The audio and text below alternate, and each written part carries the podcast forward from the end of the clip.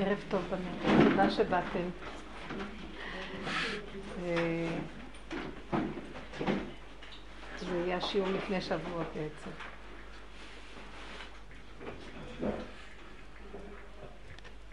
כל המהות של אה, חג השבועות, חג מתן תורה, חג קבלת התורה, זה, זה היכולת שלנו להכין את עצמנו, כל הספירה, כדי להיות כלים לקבלה, לקבל את התורה הקדושה.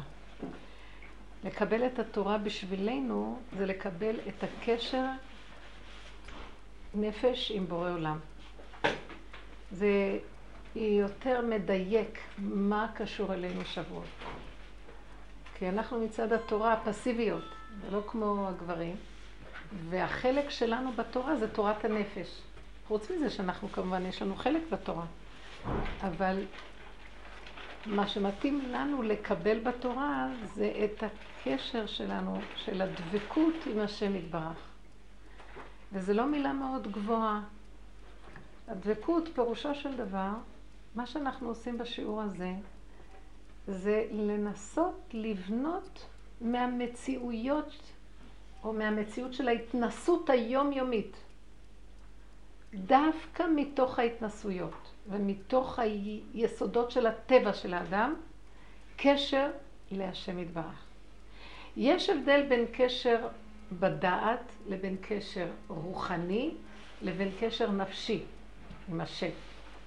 הקשר הרוחני, או בוא נגיד הקשר של הנשמה, זה בהשגה וידיעות מאוד גבוהות והשגות עליונות. הקשר של הרוח זה הקשר, הקשר דרך השכל, התורה, הלימוד תורה, תלמידי חכמים. הקשר דרך הנפש זה הניסיונות של החיים. אז אם הדעת העליונה משיגה את השם דרך הידיעות הגדולות, מעשה מרכבה. הדרך של הרוח זה דרך ההשגה השכלית. הדרך של הנפש זה דרך הדבקות, הקשר עם המעשיות היומיומית הפשוטה של ההנהגה הטבעית של הניסיונות היומיומיים הפשוטים. אז אנחנו רואים, זה טבע, זה ניסיונות, מה הקשר עם השם? איוב אמר, מבשרי יחזה אלוקה.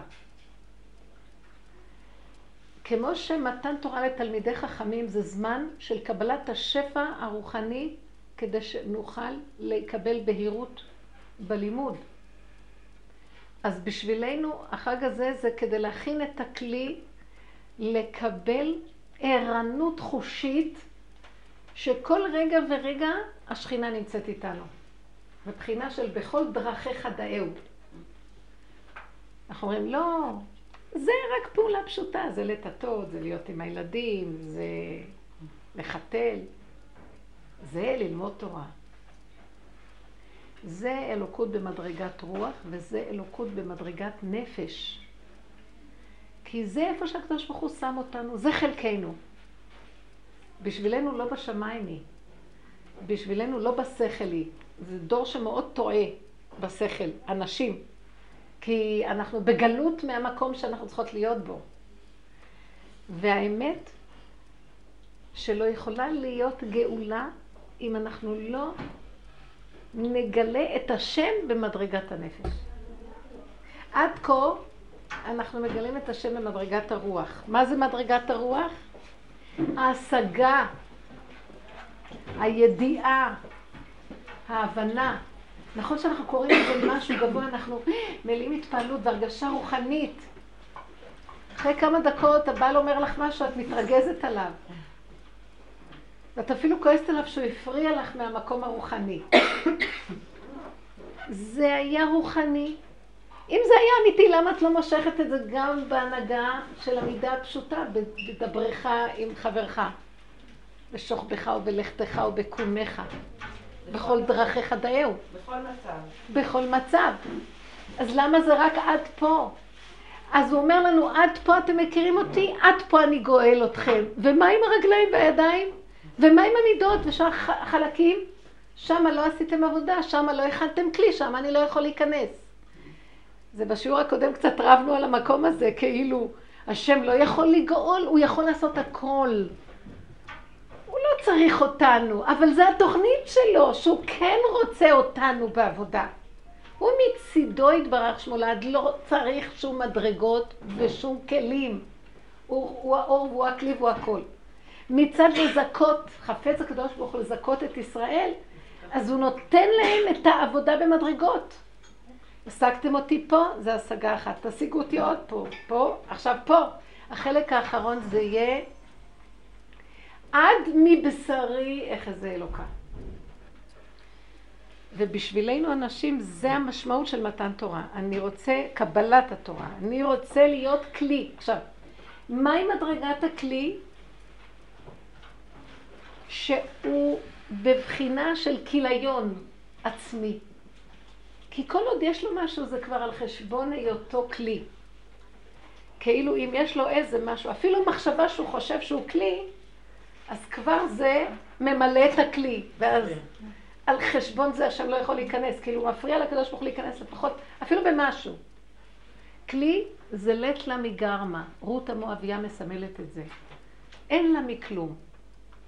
מאיזה אי גררה מה היא הגיעה, בכל אופן הייתה בת מלך, לאיזה בירה עמיקתא שהיא מחפשת את השיבולים בין הרגליים של, ה... של גללי החמור, להחיות את נפשה, ולא מחזיקה שמגיע לה שום דבר. אנחנו כנשים צריכים להתבונן בדבר הזה. איך היא אמרה לבועז, היא ניגשת אליו, מצב שזה לא נעים שאישה תעשה, נכון? כי היא מתבטלת לנעמי, ומתבטלת לבושה הטבעית שלה, ומתבטלת למעמד שלה ולכל הדמיונות, מה שלכל אחד יש לו מי הוא ומה הייחוס שלו, והיא עומדת ריקה, ולא מתביישת להגיד לו, תדאג לי, ופרסת כנפיך על אמתיך. אני כל פעם מתבוננת במקום הזה ואני מסתכלת עלינו בדור הזה, בנות יקרות. בואו נראה מה זכתה רות. מה זה להוריד את השם במדרגת נפש? היא כל כך הייתה במקום של ההכנעה, שהיא עוררה אור הכי גדול. זה האור של משיח, זה האור של דוד המלך. זה האור של גילוי השם מוחלט. לא רק עד פה, ורק את פה, רק הכל, הכל. כבר לא נשאר כלום ששייך לה. אין לה מעצמה כלום. אני מסתכלת עלינו, אנחנו כנשים בדור שלנו. כל כך הרבה בעיות שלום בית. כל כך הרבה בעיות בחינוך ילדים. כל כך הרבה בעיות עם עצמנו בנפש. למה יש לנו בעיות? בוא נגיד אפילו עם עצמנו. אני לא מרוצה מעצמי, יש לי, איך זה נקרא, אה, יש, יש מילים כאלה, יש לי תדמית עצמית נמוכה, ביטויים של הדור. אז כשבאות אליי נשים ומתחילות לפרוס מה אין להן והן כאובות מזה.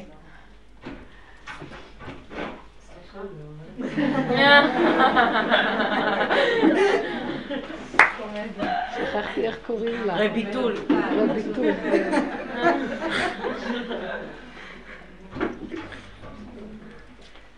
אז כשהן באות עם כל המהלך הזה, מין שולחן ערוך של כל מיני דברים שהן היו מאוד רוצות, זה במטלות שלהן להשיג, להשלמת העצמיות שלהן. אני אומרת, כל כך הרבה חסר לך, אם את נותנת עוד צעד אחד רוורס, יהיה לך את כל מה שאת רק רוצה. השם יתגלה. אז את עכשיו רוצה את זה ואת זה ואת זה, ואת עם הכוחות העצמיים שלך מנסה להשיג. עוד צעד אחד אנחנו בדור האחרון עושים רק רוורס קטן של עוד קצת כלומיות, והכל היה מסתדר. איך אנחנו מאוימים מהכלום הזה? מה, אין לי כבוד אצל בעלי? מה, אין לי? ככה הילדים לא מקשיבים לי? מה? מובן שאנחנו לא רוצים להתגלות במקום הזה. אני רוצה שנבדיל. הבן אדם מורכב משני חלקים גדולים. חלק אחד זה המהות של מציאותו, הוא הבן של השם, בנים אתם להשם. החלק השני זה התפקיד שהשם הלביש עליו, חוץ מזה שהוא הבן של השם, הוא יהיה אבא לילדים, או אימא לילדים, היא תהיה אישה לבעלה, או לפי סדר אחר, תהיה בת להורים, כן? אבל, אבל במקור הראשוני שלה, היא הבת של השם. הבת של השם, פירושו של דבר, זה לא מצד שאני מתגאה, אני הבת של השם. מצד שאני במהות שלי צריכה להמליך עליי את השם מלכות כזאת, שמשם יבוא לי כל הכוח לתפקידים שלי. מזה שאני מכניסה כזה כמות של אלוקות, מזה גוף אני יכולה להיות אימא מכובדת, אישה חשובה, בת טובה וכן הלאה וכן הלאה. מה אני עושה? אני מדלגת על יצירת כלי להכנסת האור האלוקי למהות, ואני עם האני הדמיוני שלי רוצה להיות אימא נהדרת, אישה טוב, אה, חשובה ובת טובה וכן הלאה וכן הלאה. ואז אף פעם לא משיגים את זה, וכל הזמן אנחנו בתסכולים, כי זה דמיון אחד גדול שלא משיגים אותו.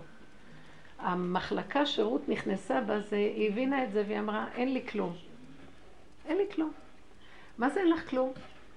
היא אמרה, מה שהיה לי קודם זה רק דמיון, אז ביטלתי את הדמיון, לא שהיה לי אף פעם משהו.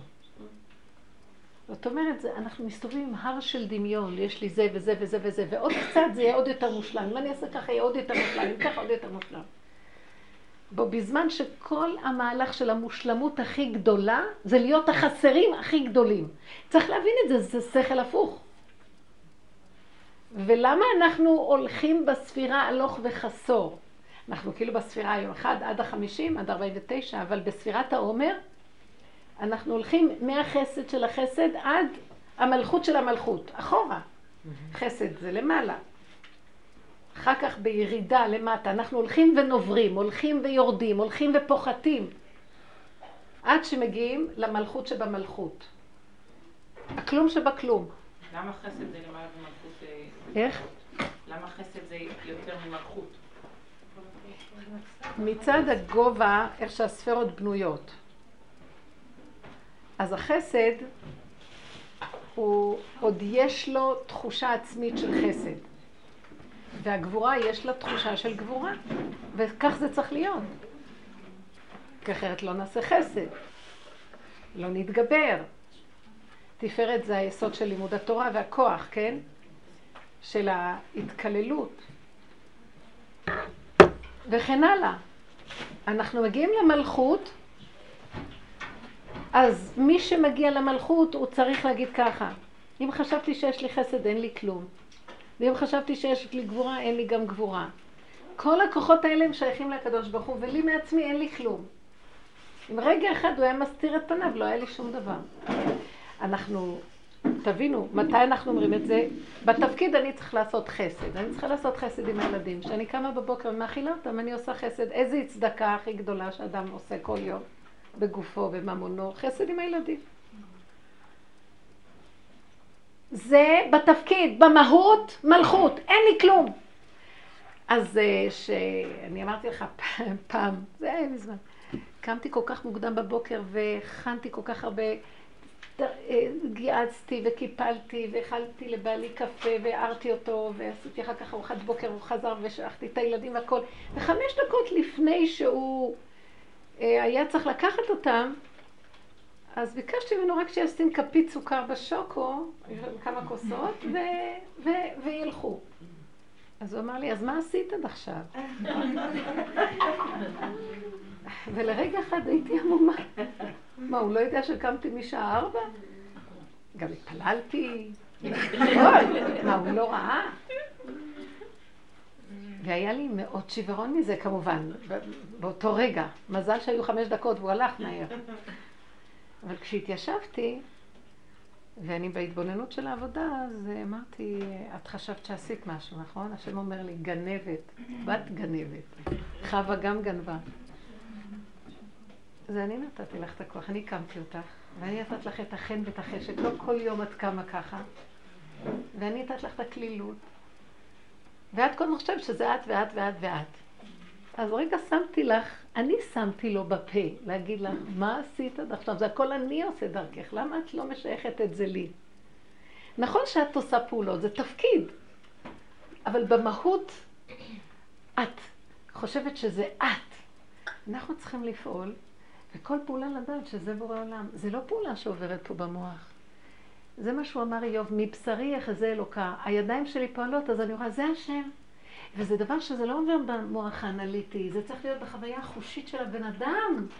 אם הזזתי את היד, זה אתה. אם הצלחתי לשלוח את הילדים ולא טרפתי אותם, זה אתה. עובדה, אתמול יכולתי לטרוף. הוא מביא לנו גם את ה... לפעמים את הדברים ההפוכים כדי להוכיח מי זה באמת עושה את כל זה. זאת אומרת, המלכות של המלכות זה לא נוגד שעושים חסד, רק הידיעה מי זה עושה, זה ברור לי שזה לא אני. וזה מאוד קשה להגיע לזה, בנות, נכון? בגלל שהתפיסה שלנו היא כל כך ישותית של אני, שזה מאוד קשה לנו להגיע למקום הזה. מאוד קשה להפריד אותנו מהשייכות שלנו לפעולה. אז מי אם לא אני? אם תוכיחי לי מי זה אני, אז אני אגיד לך מי. אף אחד לא מצליח להגדיר לי מי זה אני הזה. אז מי שאומרת לי, אני, קוראים לי ככה, אז השם שלך זה אני? לא, אני אה, הבת של אה, פלונית. אז אה, זה אני? שהיא בת של זה? לא. בואו ננסה לחשוב מה זה אני הזה. זה דמיון של מכלול של כל מיני דברים שאת משייכת לאני הזה. הוא בליל של דבר שאת לא יכולה להגדיר אותו. אין אני בכלל. זה דמיון מאוד גדול שנכנס בתוך היסוד של אכילת עץ הדעת, ונהיה אני כאילו. באמת, באמת, אני הזה, זה אבא, זה אתה. אבל uh, אני צריכה לנתח את הכוח הזה. אני זה אתה. וזה רק לקראת הסוף נעשה את הניתוח הזה, כי עוד מרשים לנו במהלכים של הנשמה והרוח להרגיש את תחושת האני. אז זה אני צדיק ולא אני רשע. זה יותר טוב מאני רשע, נכון? אבל במחלקה האחרונה אין לא אני רשע ולא אני צדיק. כשהקדוש ברוך הוא יבוא לגאול, אין אחד שיקום ויגיד אני. אין מישהו שירים ראש ויגיד, גם אני. באותו רגע עורפים לו את הראש, כי אין עוד מלבדו. וזו המחלקה האחרונה, זה המלכות שבמלכות. כן? סליחה, את מתכוונת לאני זה לאגו שלנו? כן. אני לא יודעת מה זה אגו, אני יודעת שאף אחד גם לא יודע מה זה אני, שמתם לב? אם היינו קצת מתבוננים, היינו סותרים את עצמנו לעילא ולעילא, מכל מיני זוויות, שבעצם, אם אני אומרת אני רוצה, אז uh, אני רואה שיש לי הרבה רצונות, אז מי זה אני הזה, שיש לו רגע אחד רצון כזה ורצון סותר? והוא אומר, אני רוצה, או אני מאוד אוהבת uh, זה וזה. אחר כך את רואה שאת גם אוהבת דברים הפוכים למה שאת אומרת שאת אוהבת פה. יש כל כך הרבה סתירות בתוך האני הזה. זאת אומרת, אני זה מכלול של כל הדמיונות שמתלבש על המחשבה שלי, על המחשבה, על הרגש ועל כוחות המעשה. ושם אני מכניס את האני. בסך הכל, אם הייתי מפרק את המילה אני, אתם יודעות, אני עושה תרגיל, אני קוראת לו האני. אז אני מיד מבינה מה קרה פה. האני חושב. המחשבה באה לי מהשם והאני חושב שזה הוא חושב. הרגשה נוצרה כי יש כאן יסוד של עולם הרגש, אז האני חושב שזה הרגשה שלו. הוא גנב. וכן הפעולה. ואת כל זה אני צריך להכניס למצב של אין בעצם כלום, אבא זה רק הכל אתה. אז שהן באות ואומרות לי, אני רוצה עוד להשיג זה ואני רוצה זה ואני רוצה זה, ואני רואה את האני הזה צומח. מוציא ראש ועוד ראש, שורש פורה ראש ולענה. כל כך הרבה ראשים יש לנחש הזה. ואיך אני מטפחת אותם. אני? כן, יפה. אתם רואים איך אני נתקלת עם השפה אפילו? אין לי מילה אחרת. ואני גיליתי שהשפה הזאת מזינה את המצב הזה. נכון. זו שפה שנוצרה כתוצאה מהשבירה של עץ הדת. אז אני אומרת, לקראת הסוף אני כבר מתחילה להגיד האני, אני מבודדת אותו מהמציאות הזאת. אז האני מפריע לבורא עולם להתגלות. כי כל דבר שאני עושה, אני ישר משייכת לאני הזה. האני הזה זה אבא זה אתה, זה בורא עולם. אז אני עכשיו לא יודעת איך להגיע לזה. אתם יודעים איך מגיעים לזה? רק על ידי ניסיון אמיתי בבשר ודם. כי בהשגה איך? לא, כשהשם שובר אותנו. בניסיון. רם, בעולם ההתנסות אני יכולה להשיג את הדבר הזה. כי כל עוד הלך לי בהשגה, בהבנה, או הצליח לי משהו, למה לא?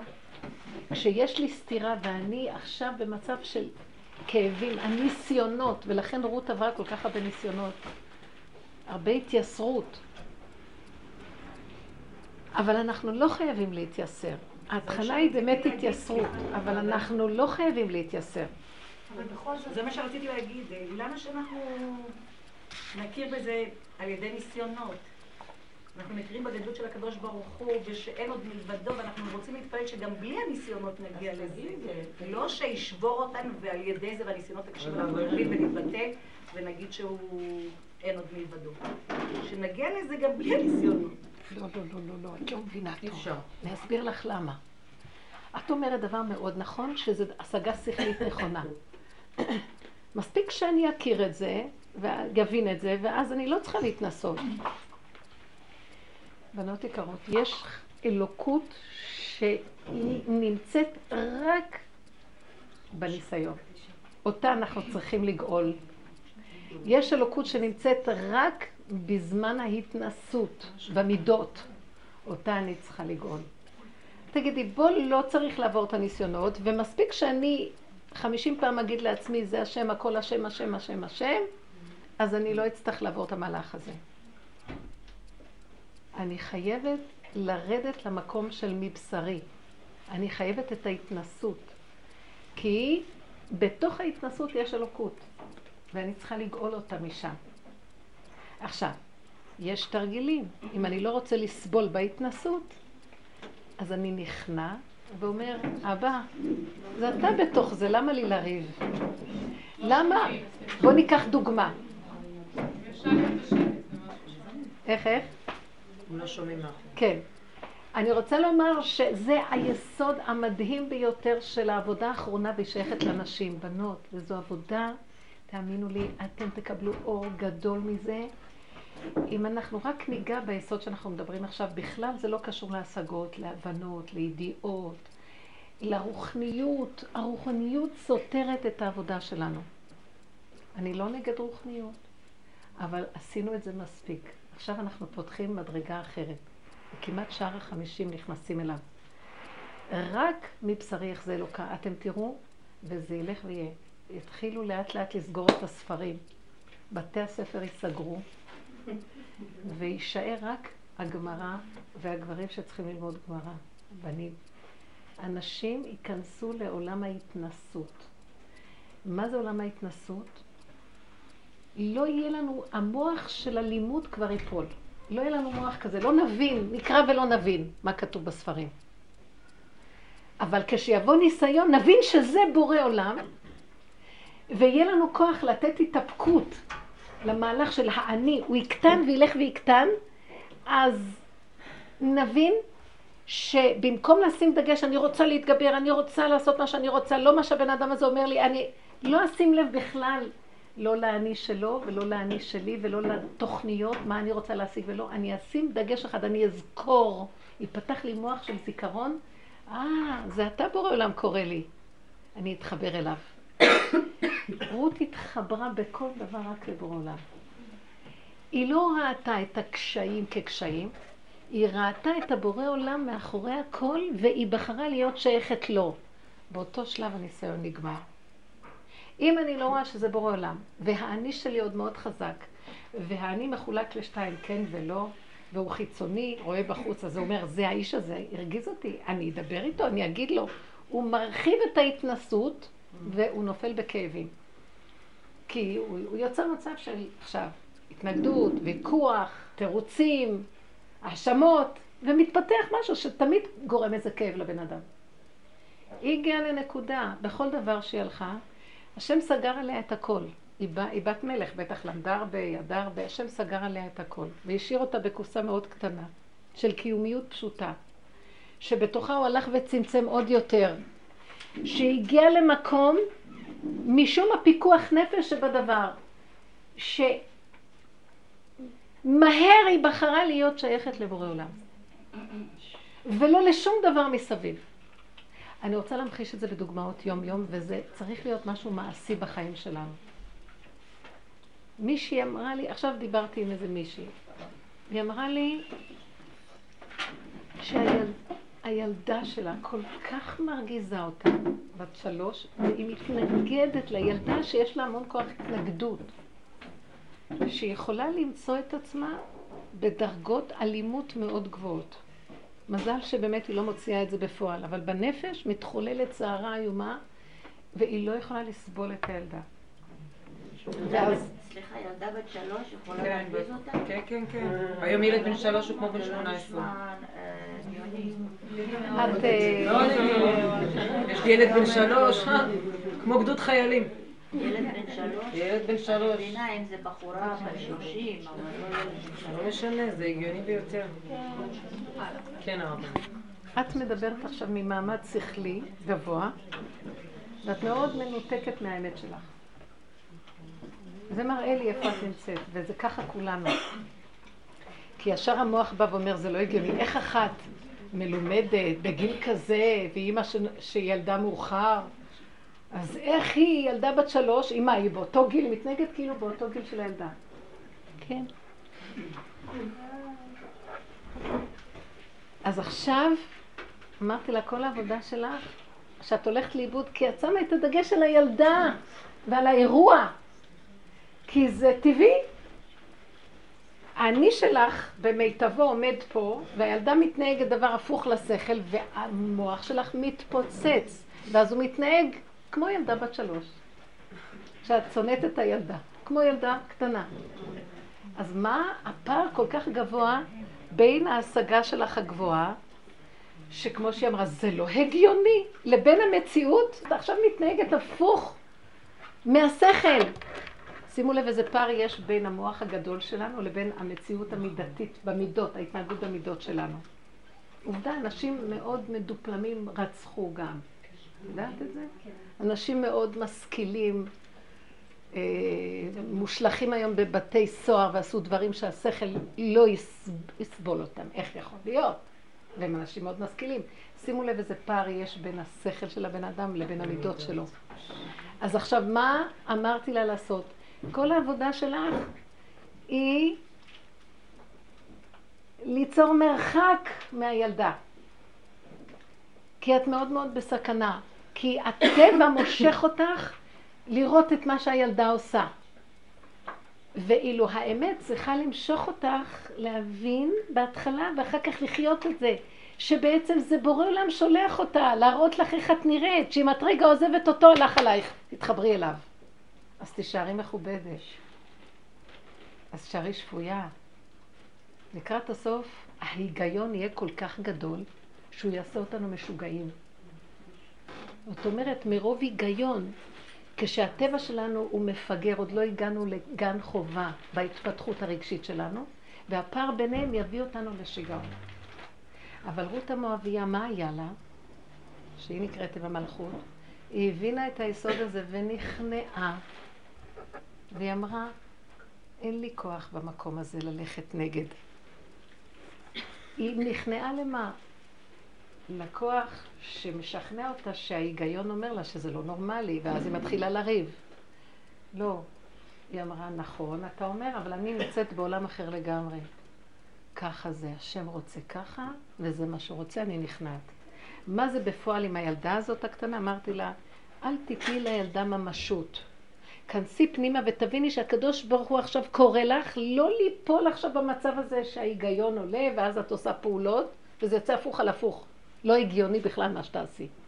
ואז את מתנתקת מהחיות שלך, אלא תסגרי את ההיגיון ריצ'ראץ', תסגרי את השכל ריצ'ראץ', תסגרי ותיכנסי לתוך מצב של אמונה פשוטה. אבא זה אתה מסובב את הכל כי אתה קורא אותי אליך. רגע, אני הולכת ממך, אין לי פה חיים.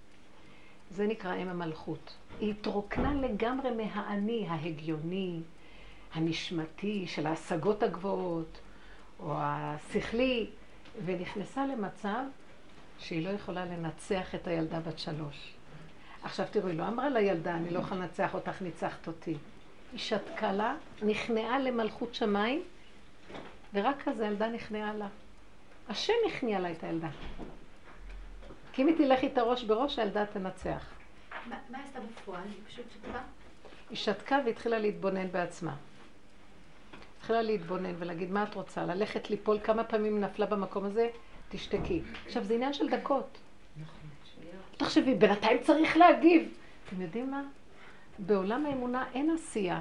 השם עושה. את לא צריכה לעשות, את צריכה רק להכיר ולדבר עם השם.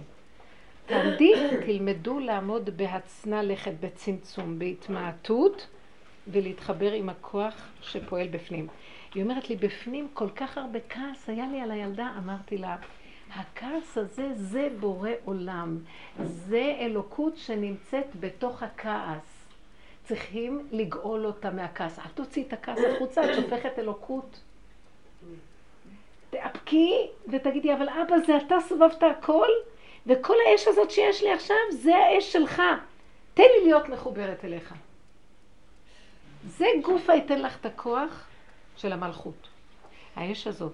שימו לב מה קרה פה, וזו תשובה לך. מה שקרה פה, זה שאני לא הלכתי לחפש את השם בשמיים.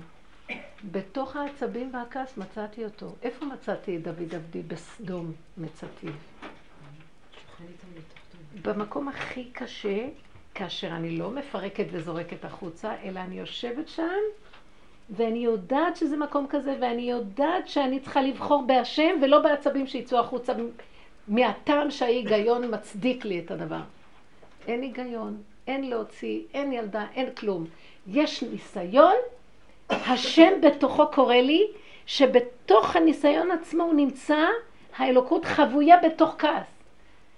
ואני צריך לעשות את הניתוח הדק, להוציא את השם מתוך הכעס. לא להפעיל את הכעס החוצה. לא להפעיל את התאווה החוצה. לא להפעיל את הקנאה החוצה, וכן כל שאר המידות. זה נקרא גילוי מלכות שמיים מהבשר. אז זה נראה, זה כמו פרדוקס נראה, כאילו, וואלה, יש לי אסון, נגיד חלילה, קרה איזה משהו, ניסיון, ואת אומרת, זה השם עכשיו, זה, מה שקורה לך עכשיו זה השם בתוכך, ואנחנו חושבים, וואלה, מה ההצעה הזו? כאילו, זה לא השם, איפה אתה השם? יפה. אבל אנחנו לא, בדיוק לא. מכירים שזה זה פה, ולדבוק בזה. כי אנחנו חושבים הפוך. בוא נגיד, מי זה אנחנו זה חושבים? פרדוקס כזה. התוכנה הזאת, אנחנו דיברנו במושג הזה, התוכנה של עץ הדת שתקועה פה, שהיא מפרשת לנו כמו שהיא אמרה, השם בשמיים, אם אני אה, אלך אליו לקראתו, אני כבר לא אצטרך את ההתנסות, כי אני כבר יודעת מי הוא. הוא כל הזמן הולך שם למעלה. זה החשיבה הזאת הרוחנית, לא בשמיים היא. בפיך ובלבבך זה מדרגת הנפש. תרדו למטה. ופרשת ניצבים אומרת, לא בשמיים היא, לא מעבר לים, לא בארץ רחוקה, זה הפרשה לקראת הסוף. זה אנחנו נמצאים בפרשת ניצבים היום, קרוב מאוד. אנחנו נמצאים במקום שקרוב אלינו הדבר מאוד מאוד. אז אין בפיך וב- יותר? בפיך ובלבבך לעשותו. אין עשייה יותר? יש עשייה, אבל העשייה היא לא שלי, היא של בורא עולם שעובר דרכי. לא. אני לא יודעת אפילו להגדיר את זה, אני רואה שמשהו נעשה, וזה לא הייתי, אני המפורסם שאני רגיל אליו. כי הרבה פעמים התוצאות תהיינה לא רגילות, לא מה שאני רגיל בדרך כלל. כי בדרך כלל אני רגיל לצאת, לתת פליק, לצעוק, ואיך עכשיו אני התאפקתי ועמדתי בצד, ואמרתי, אבא זה רק אתה, רק אתה יכול להיכנס בהתנגדות כזאת של הילדה וליישר דבר כזה עקום. כי אם אני אכנס בטבע, או אני אלך עם ההתנגדות שלי יותר גדולה מההתנגדות שלה, זה מאוד קשה. איך כזה דבר קורה שהילדה אחר כך קמה וניגשת כאילו כלום לא קרה? שכחה לגמרי מההתעקשות שלה. השם נמצא בחוט השערה לידך. אבל אם זה מצב לא אני מול בן אדם, אם זה מצב למשל ילד יש לו בעיה בריכוז, כן? ובבית ספר אומרים אה, ככה וככה, צריך לעשות אבחון, אה, צריך לעזור לו, זה. אז אני, אה, אם אני לוקחת את זה, אז אני אומרת, המצב הזה, אבא, אתה שולח לי, כן? ומה, עכשיו אני צריכה לרוץ ליועצים ולעשות את האבחון הזה, את האבחון הזה, ואם אני מוסרת לו את זה, זה שלך, אז תטפל בו, תן לו את השכל, תפתח לו את השכל, ש... למה את מתפללת עליו ולא עלייך? את חושבת שסתם הביאו לך מפגר? את לא מבינה שכל עבודה שאת עושה זה עליי, את צריכה, את, פה המפתח לפתוח לילד. את חושבת, את מקשרת את הילד להשם. אז את, זה מבשרי, איך זה אלוקה. את מהבשר שלך תחברי את הילד דרך הפגם שלך לבורא עולם. אז הילד נשכר ממך. תביני מה אני אומרת. בדרך העבודה אנחנו עובדים כאילו מפה ואילך, כן? אז אנחנו ניקח עוד יועץ ונתייעץ, והזכלים יתחברו ויהיה עצה, וככה אנחנו עובדים לעזור לילד. כאשר השכינה יושבת בתוכנו ואומרת, טיפשים שכמותכם. אני יכולתי לעזור לכם אחרת לגמרי. אני יכולתי לעשות יש מאין. יכולתי להביא לכם הרבה יותר ישועות ברגע אחד. תתחברו. תחפשי את עצמך, שיש לך משהו שנותנים לך את זה, ואם את מאבחנת משהו, תחפשי את זה בעצמך. את יודעת, אני מגיעה למקום שאני, אני, דיברנו על זה בשיעורים, שאני כבר הולכת למקום הזה שאני אומרת לו, זה כבר לא אני, כי אני הגדרתי האני. הוא רוצה להתערבב עם השכל וההיגיון ולסדר משהו למעלה. ואז אני מפחד ממנו. ואז מה אני עושה? כל מה שנשאר זה אבא זה אתה. אז אני אומרת לו, זה אתה. ואני עכשיו עובדת איתו, זה הוא בתוכי בגלות, ואני רוצה לגאול אותו מהגלות הזאת. זה כבר לא מציאות של אני, אני נמצא במלכות של המלכות, אין לו מצידו כלום. אבל יש עכשיו איזו התנסות שקורית פה. ההתנסות הזאת שייכת למציאות שכרגע יש כאן נקודה אלוקית שצריכים לגאול אותה. מי זה שגואל אותה? זה לא האני. זה הכרה יותר גבוהה, שכל יותר גבוה. זה שכל יותר גבוה שהקדוש ברוך הוא מביא לנו.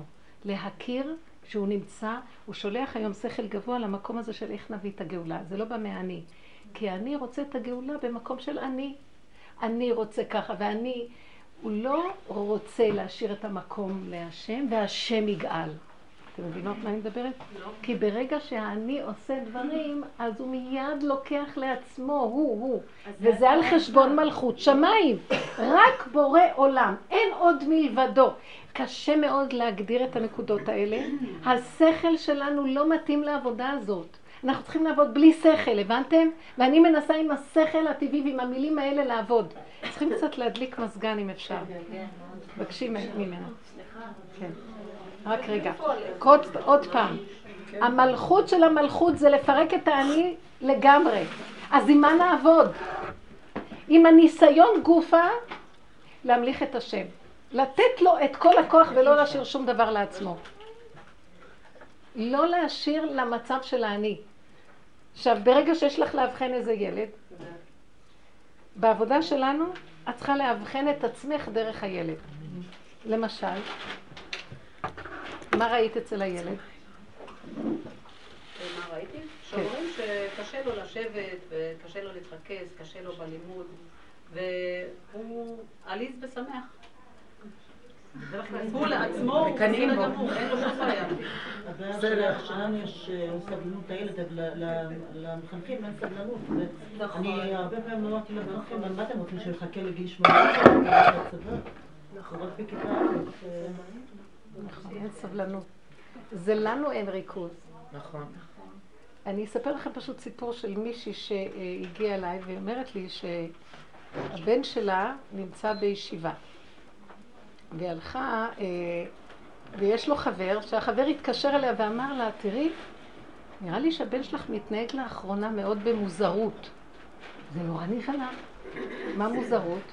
כולם כבר גילחו את הזקנים בישיבה אחרי ל"ג בעומר, הוא עוד לא.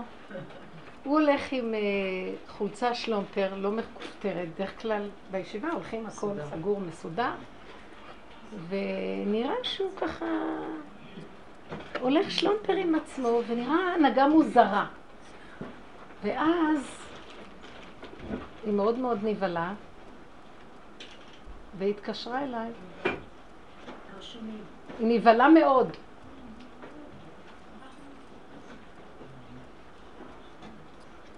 דיברתי איתה קצת ואמרתי לה, למה את נבהלת? אז היא אמרת לי, אני מפחדת שלא לא יתגלה אצלו איזה משהו משונה. אם כולם עושים ככה, למה הוא עושה משהו אחר?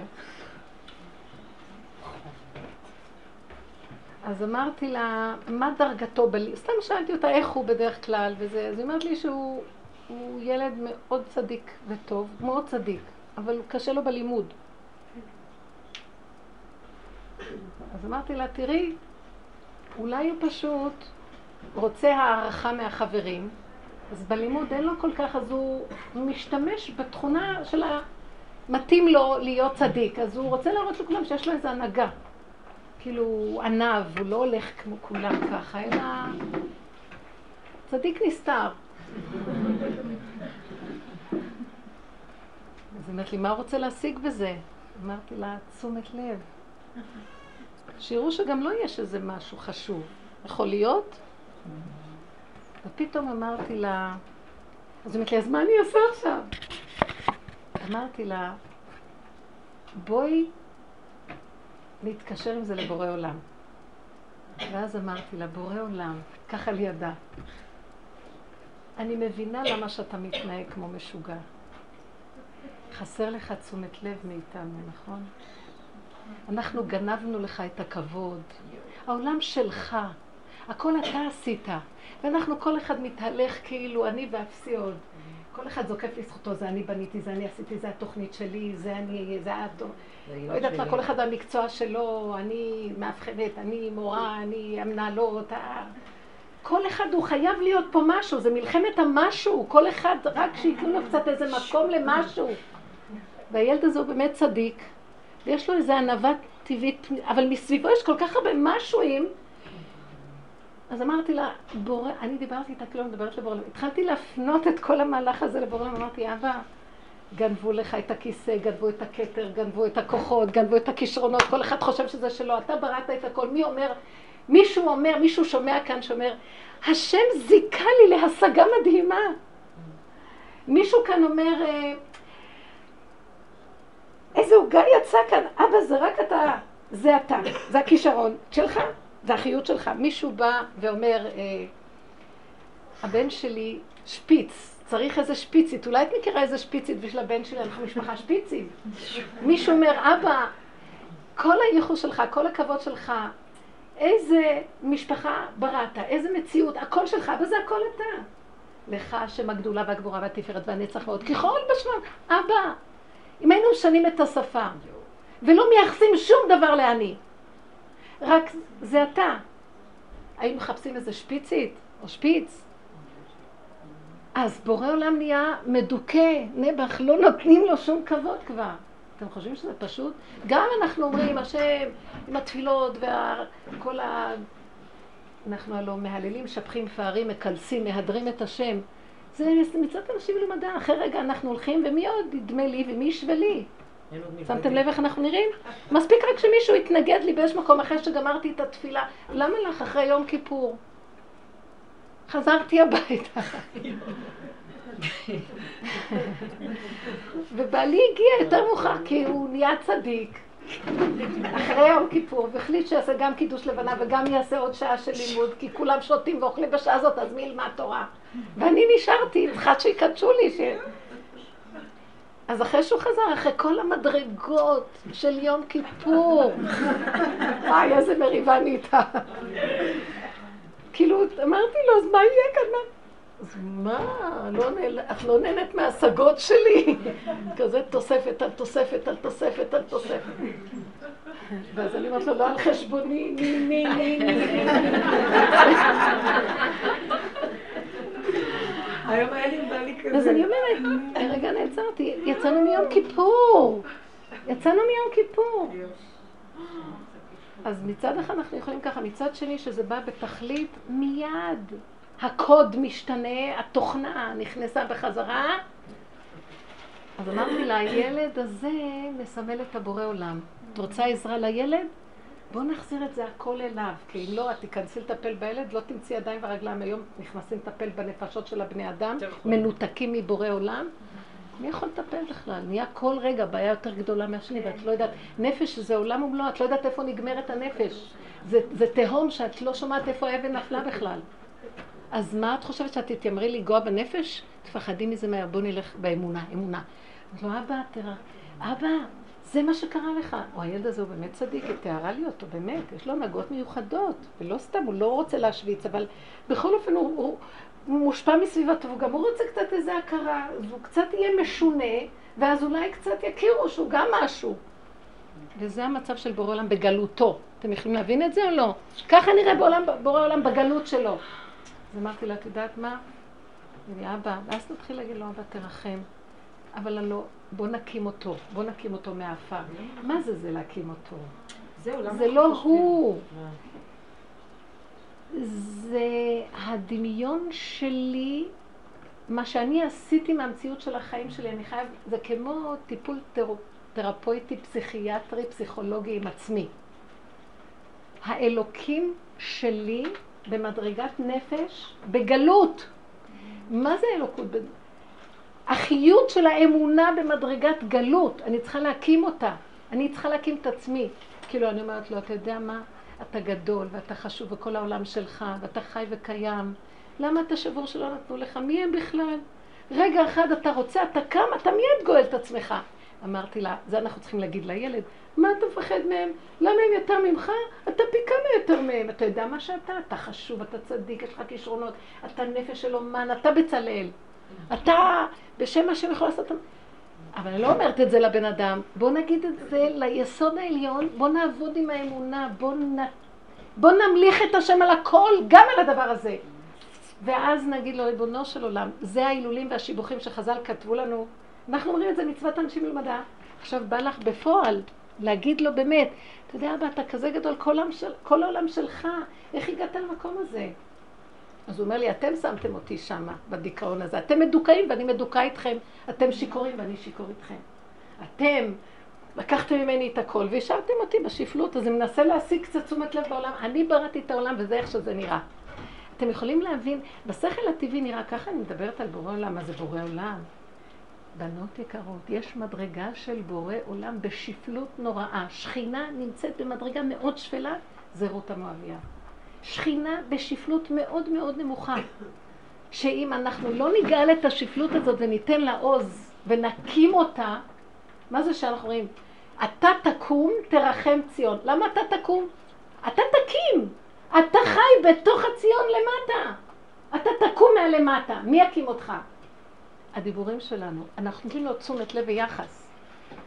מה עשה דוד המלך? כל הזמן דיבר להשם, אתה גדול, אתה משובח, אתה נפלא, אתה אין עוד מלבדך, אין עוד... כל כך הרבה שיבוכים והילולים לך, השם הגדולה והגבורה והתפארת. נפשי את השם, השם, עוד והדר לבשת אותו. כל הזמן הוא החיה אותו. הוא לא סתם דיבר רוחניות באוויר, ואחר כך הלך לעשות את הדברים שהוא צריך לעשות. הוא חי, הוא החיה את הכוח האלוקי בתוכו. עכשיו אני רוצה שנעשה את זה מתוך המציאות, לא סתם נעמוד על איזה הר ונגיד. הילדה מרגיזה אותך, זה מציאות של שכינה בגלות, מחפשת תשומת לב השכינה. אתם לא מבינים, את הטיפול הזה אנחנו צריכים לעשות עם עצמנו, להקים את הכוח הזה, לתת לקדוש ברוך הוא חיות. מי ייתן לו חיות?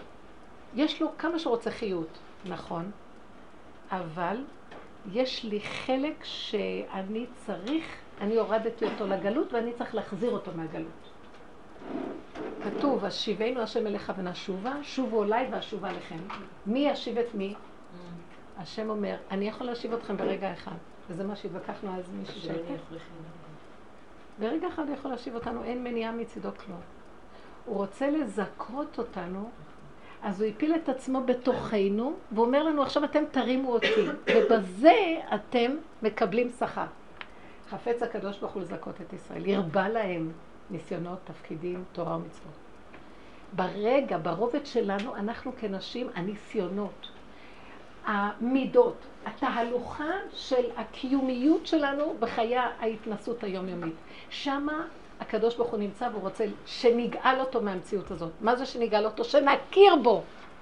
שנשייך אליו כל דבר שקורה לנו. אל תגידו זה פה והשם בשמיים. אין כזה דבר, כי ממה חי הירק הזה? הילד הזה עכשיו, שהוא נראה משונה, זה בורא עולם במשונות, בגלות. אתם רואים מה קורה היום בעולם? בורא עולם חולה. ככה צריך להגיד, שכינה חולה. כמה חולים? כמה חולי נפש? שכינה חולה. אז מה אני אעשה? תקימי אותה. איך מקימים אותה? תכירי ותדברי. תדברי. אתם יודעים שהדיבור מחיה? בן אדם שהולך להתעלף, כדי שהוא לא יתעלף וייכנס בחוסר הכרה, מדברים איתו, מדברים איתו, לא נותנים לו לישון. שהוא יקשיב, שישמע. אחרת נכנס לחוסר הכרה. תדברו עם בורא עולם, תדברו, תדברו איתו. איפה הוא? מה, הוא גוף? הוא דמות הגוף? הוא נמצא בכל הגופים ובכל הדמויות. הוא נמצא גם בטעויות, הוא נמצא בנפילות, הוא נמצא בעליות. זה נקרא בורא עולם במדרגת נפש. בכל דרכיך דאהו, שוכבך ובלכתך ובקומך, בכל מאודיך, בכל מידה ומידה, בכל מידה ומידה שהוא מודד לך. מה זה בכל מידה ומידה שהוא מודד לך? בכל ניסיון שהוא, שקורה לנו, שמה הוא נמצא. זה עבודת הדור האחרון. תעזבו את הספרים. אתם לא מבינים איזו אינטליגנציה גדולה מתגלה שם? איזו חוכמה גבוהה של אור אלוקי גדול ששייך למדרגת השכינה. זה לא מתאים כל כך לגברים, למרות שיש היום גברים שבאים גם במדרגת נפש. לנו זה שייך במיוחד. אנחנו נתרגל את זה שוב. כן. אה, גיליתי, השם גילה לי בשבועיים האחרונים, מהשיעור האחרון שלמדת אתה ואתה, נכון? להפוך את האני לאתה, אוקיי. אז נוצר מצב שהשם הוריד בדעתי, שבתוכי נוצר משהו, כל הזמן אנחנו אומרים לך הגבורה והתפארת, ברוך אתה, כל הזמן אנחנו אומרים אתה, זאת אומרת משהו מאוד גבוה, לעומת השכינה הזאת והדיבור בנפש הוא נורא נורא נמוך, זאת אומרת המעבר הזה בין. להלל אותו ולדבר... בין הרוחניות כן. של ההשגה השכלית, מה דמיין... אז פתאום אתה כן. נבהל ולא יודע מה להגיד זה לו. זה מה שקרה כאילו, פה, כן. אתה לא יודע איך להוריד את כל הגובה הזה, ואתה רואה שאתה רוצה, אבל אתה כל כך רגיל בדיבור שאמרת, בדיבור כזה של... פשוט, פשוט, פשוט. השם צילך על יד ימיניך, וכל צרתם לא צר. השוכן איתם בתוך תמותה. תתייחסו לכוח האלוקי הזה. אני לא מדברת על רוחניות ומדרגות ועוד, גם שם יש מדרגי מדרגי מדרגות. גבוה מעל גבוה וגבוהים מעליהם. אני מדברת על הרובד של הנפש, בלי שאנחנו ניגע את השם במדרגה הזאת, שזה שוכן איתנו, יהיה כאן, אני לא נביא ולא בן נביא, חכם פשוט רואה. אנחנו פשוט משתמשים בכלים, משתמשים בשפה בארץ אחרת. אנחנו נכנסים לרובד נפש כבר כמה זמן, ואין לנו שפה ועבודה נכונה ברובד נפש. אנחנו עובדים ברובד של הגלות, רוחניות. מה זה הגלות? כמו שהגויים עובדים. איך הגויים עובדים? רם השם על כל גויים. מושג. זה נקרא גלות. גלינו מארצנו ונתרחקנו מעל אדמתנו, מבשרנו. ועכשיו אין אנחנו יכולים ולראות ולהשתחוות לפניך באופן מוחשי. אנחנו חיים בהשגה, ברוחניות, בגעגועים, בתפיסה שכלית. לא עוד. אנחנו צריכים להחיות אותו בדרגה הפשוטה של המעשיות. ביום יום שלנו, בניסיונות עם הבעל, עם הילדים, עם החיים, עם כל דבר. אל תלכו על רוחניות בכלל. זה אחיזת עיניים למדרגה האחרונה. יש לה את המקום שלה והיא שרתה אותנו הרבה שנים. אנחנו נלך מאוד מאוד לאיבוד אם נמשיך עם הרוחניות. כי אנחנו הולכים בהדמיה, בדמיון. ואנחנו חוטפים מכות מזה. צורת הצניעות איך שהיא נראית היום, או צורת ההפקרות איך שהיא נראית היום. דברים מקצה לקצה. זה מאוד פשוט. האמת, תלכו על האמת, היא כאן ועכשיו. מה קורה לך? שמה השם נמצא. בתוך הניסיון. אפילו אם זה ניסיון טוב. נתנו לי מחמאה. אני חיה עכשיו ככה, או שאני יכולה להתרחב עם המחמאה והאני שלי יושב על כיסא נוח, ו... אה. או שאני יכולה לקחת את הניסיון הזה ולחפש בו את השם. אבא, נתנו לך מחמאה. לך יעתה המחמאה.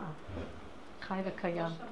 חי וקיים, המחמאה הזאת ניתנה לי כי זה הכוח שלך בתוכי שריחם עליי והצליח אותי.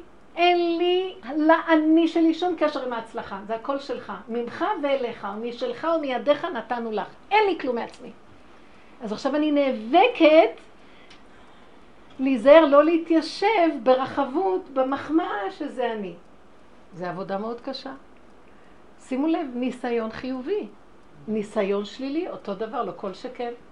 כי בשלילה יותר נעים לנו כאילו לעשות עבודה. דעו לכם, הניסיון של העשירות הרבה יותר גדול מניסיון העניות, והניסיון של החיוביות הרבה יותר קשה. למה? כי בניסיון של העניות אני עושה כלל, אני חי את הסכנה ואני עושה כלל, אני מתגונן כבר מפני האני שלי. בניסיון של החיוביות אני מתבלבל שם, כי זה לא נראה לי כל כך גרוע. מה יש? אני נהנה ואני אומרת לו תודה אבא. גם את ההנאה הזאת אני צריך לשייך לו, אין כלום לבן אדם, דרגות דקות, זה רק יקים את השכינה. ודעו לכם שכל העולם הולך היום בטעות, כי זה היצר הרע של החיוביות. כי שמה הוא מסתתר הרבה יותר, והוא לא יעביר את זה לשם מלכות שמיים. מה יש? אני עשיתי דבר טוב, לא מגיע לי הכרה חיובית, אז ממה אני אחיה? ממה אנחנו חיים? מתדמית חיובית, ממחמאה, הבעל לא נתן לי תשומת לב, אז איך אישה יכולה לחיות אם בעלה לא נותן לה תשומת לב? גם את ההנאה הזאת אני צריך לשייך לו, אין כלום לבן אדם, דרגות דקות, זה רק יקים את השכינה. ודעו לכם שכל העולם הולך היום בטעות, כי זה היצר הרע של החיוביות. כי שמה הוא מסתתר הרבה יותר, והוא לא יעביר את זה לשם מלכות שמיים. מה יש? אני עשיתי דבר טוב, לא מגיע לי הכרה חיובית, אז ממה אני אחיה? ממה אנחנו חיים? מתדמית חיובית, ממחמאה, הבעל לא נתן לי תשומת לב, אז איך אישה יכולה לחיות אם בעלה לא נותן לה תשומת לב? אה? מה אתן אומרות על זה? בעלה מנע מבעלה לתת לה תשומת לב, השם, שתתן לעצמה, לתת, כדי שהשם רוצה שהיא תהיה קשורה איתו. ואם היא תהיה קשורה איתו, אז הוא יצווה לבעלה, תן לה. נמצא שעכשיו אם בעלה ייתן לה תשומת לב, היא תדע, זה אבא, זה אתה, אני רואה אותך, כי קודם הוא לא נתן מעצמו. אנחנו דרך השם נכיר אותו, מתוך החיסרון של הדבר. מי שעובד באמונה, הוא לא הולך על חיוביות בכלל. הוא לא מאוים גם מהחי... מהשלילה. זו עבודה הרבה יותר מתוקה. יש את העניין של רצו ושוב, רבי נחמן אומר שצריך להיות בקיא מאוד ברצו ובשוב. משחק שמיים והציע שוב. שגם כאילו לדעת בחיוביות זה אתה, אבל לדעת שגם בחיוביות זה אתה. ובשלילי זה אתה. נכון. וכאילו, אבל, נכון. אבל יש את המקום הזה של החיובי. לא, אין שום מקום, אין שלילי, אין חיובי. אם אני מחפ... אין מקום לחיוביות, יש מקום לבורא עולם בחיוביות ובשלילה. אין מקום לשלילה. ככה את אמרת שהוא לא חשוב, אז הוא מתגלה בחיוביות, מתגלה בשלילה. אני לא מעניין אותי. המלבוש שלו והתלבוש שלו, מעניין אותי הבורא עולם שבתוך הדבר. אתם מבינות מה אני מדברת? אם היינו שמים דגש על הנקודה העיקרית פה, כבר לא אכפת לנו מי שיגיד לנו מחמאה או יגיד לנו ביזיון. כי אנחנו חיים איתו, וזה חיים אחרים. כי היום אנחנו מתים מכאבים על הביזיון. ודעתנו שבורה עלינו שלא נתנו לנו תשומת לב ויחס. על כי אין אלוקיי בקרבי מצאוני כל הרעות האלה, ואנחנו מדברים היום על מקום אחר. אנחנו חיים, רות הגיעה לשפלות כזאת, שכבר לא היה אכפת לה כלום. ללכת להתבזות, לשכב למרגלות בן אדם, להגיד לו, פרסת כנפיך על אמתיך, והיא בת מלך. לא היה אכפת לה כלום, היא ראתה בורא עולם, היא אמרה לבורא עולם, פרסת כנפיך על אמתיך, הוא רק היה אצל... זה. איך?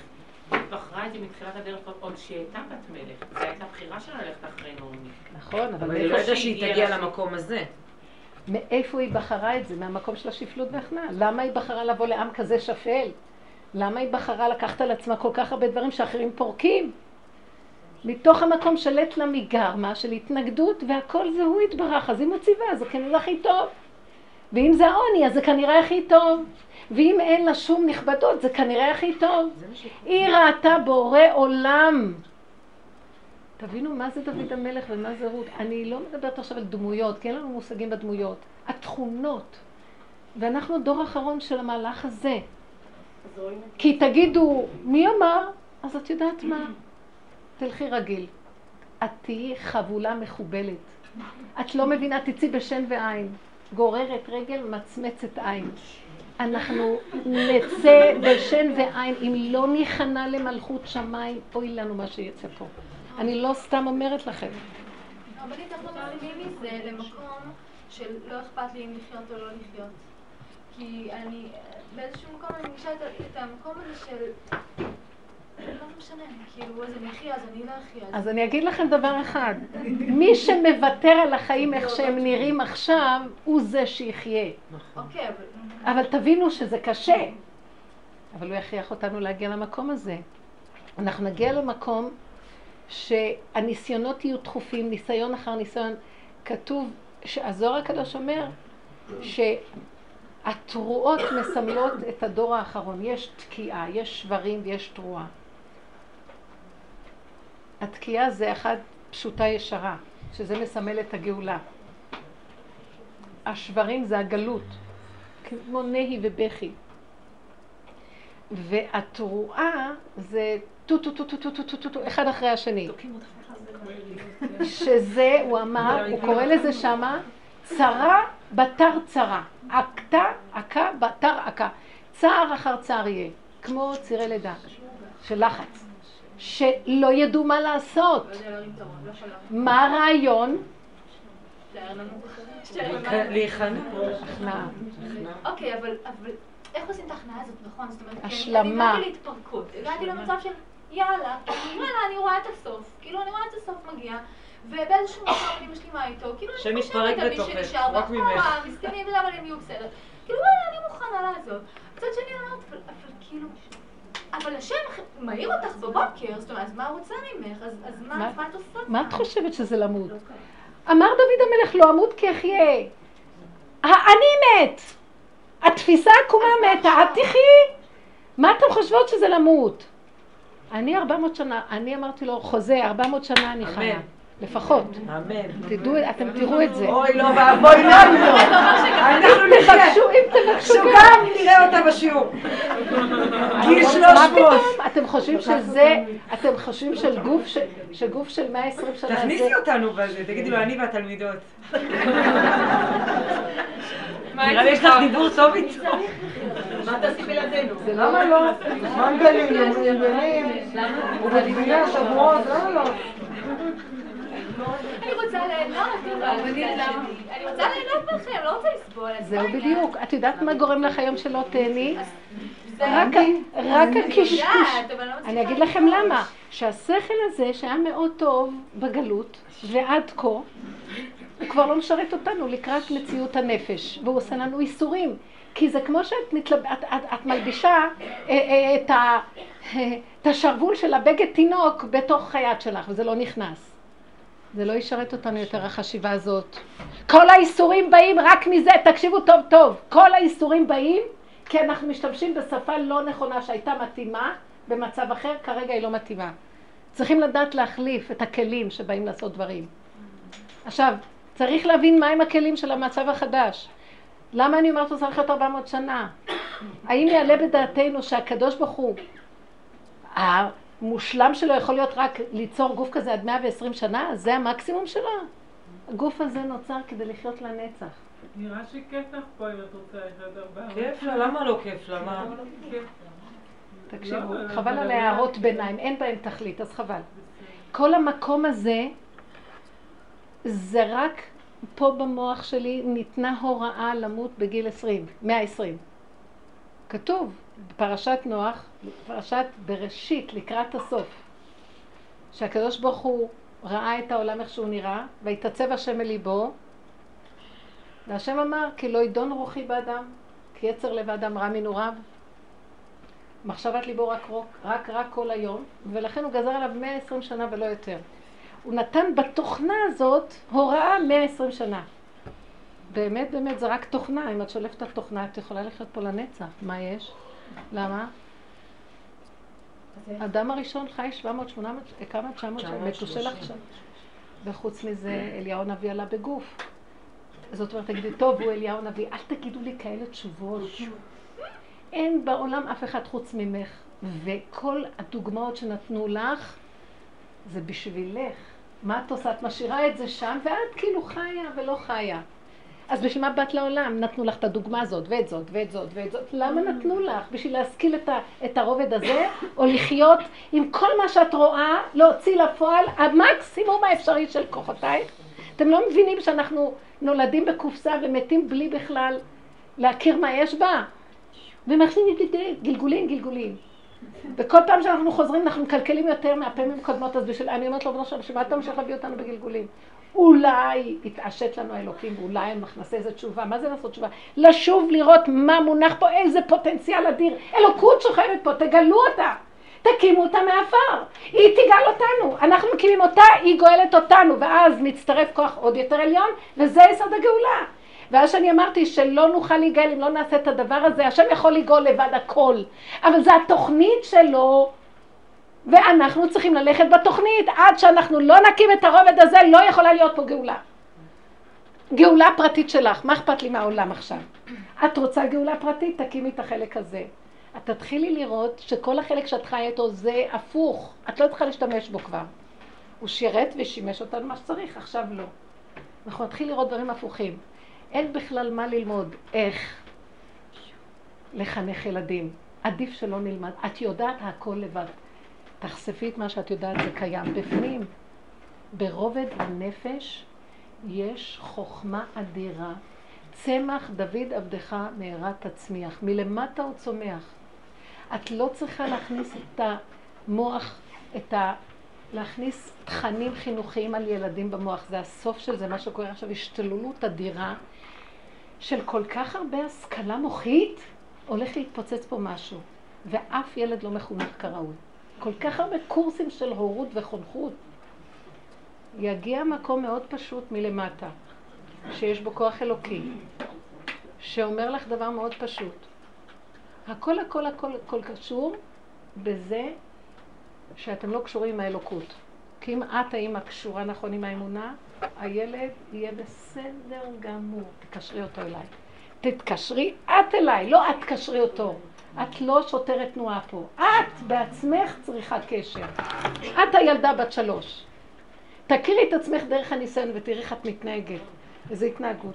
ברוך השם זה לא יצא החוצה, זה מאוד חשוב.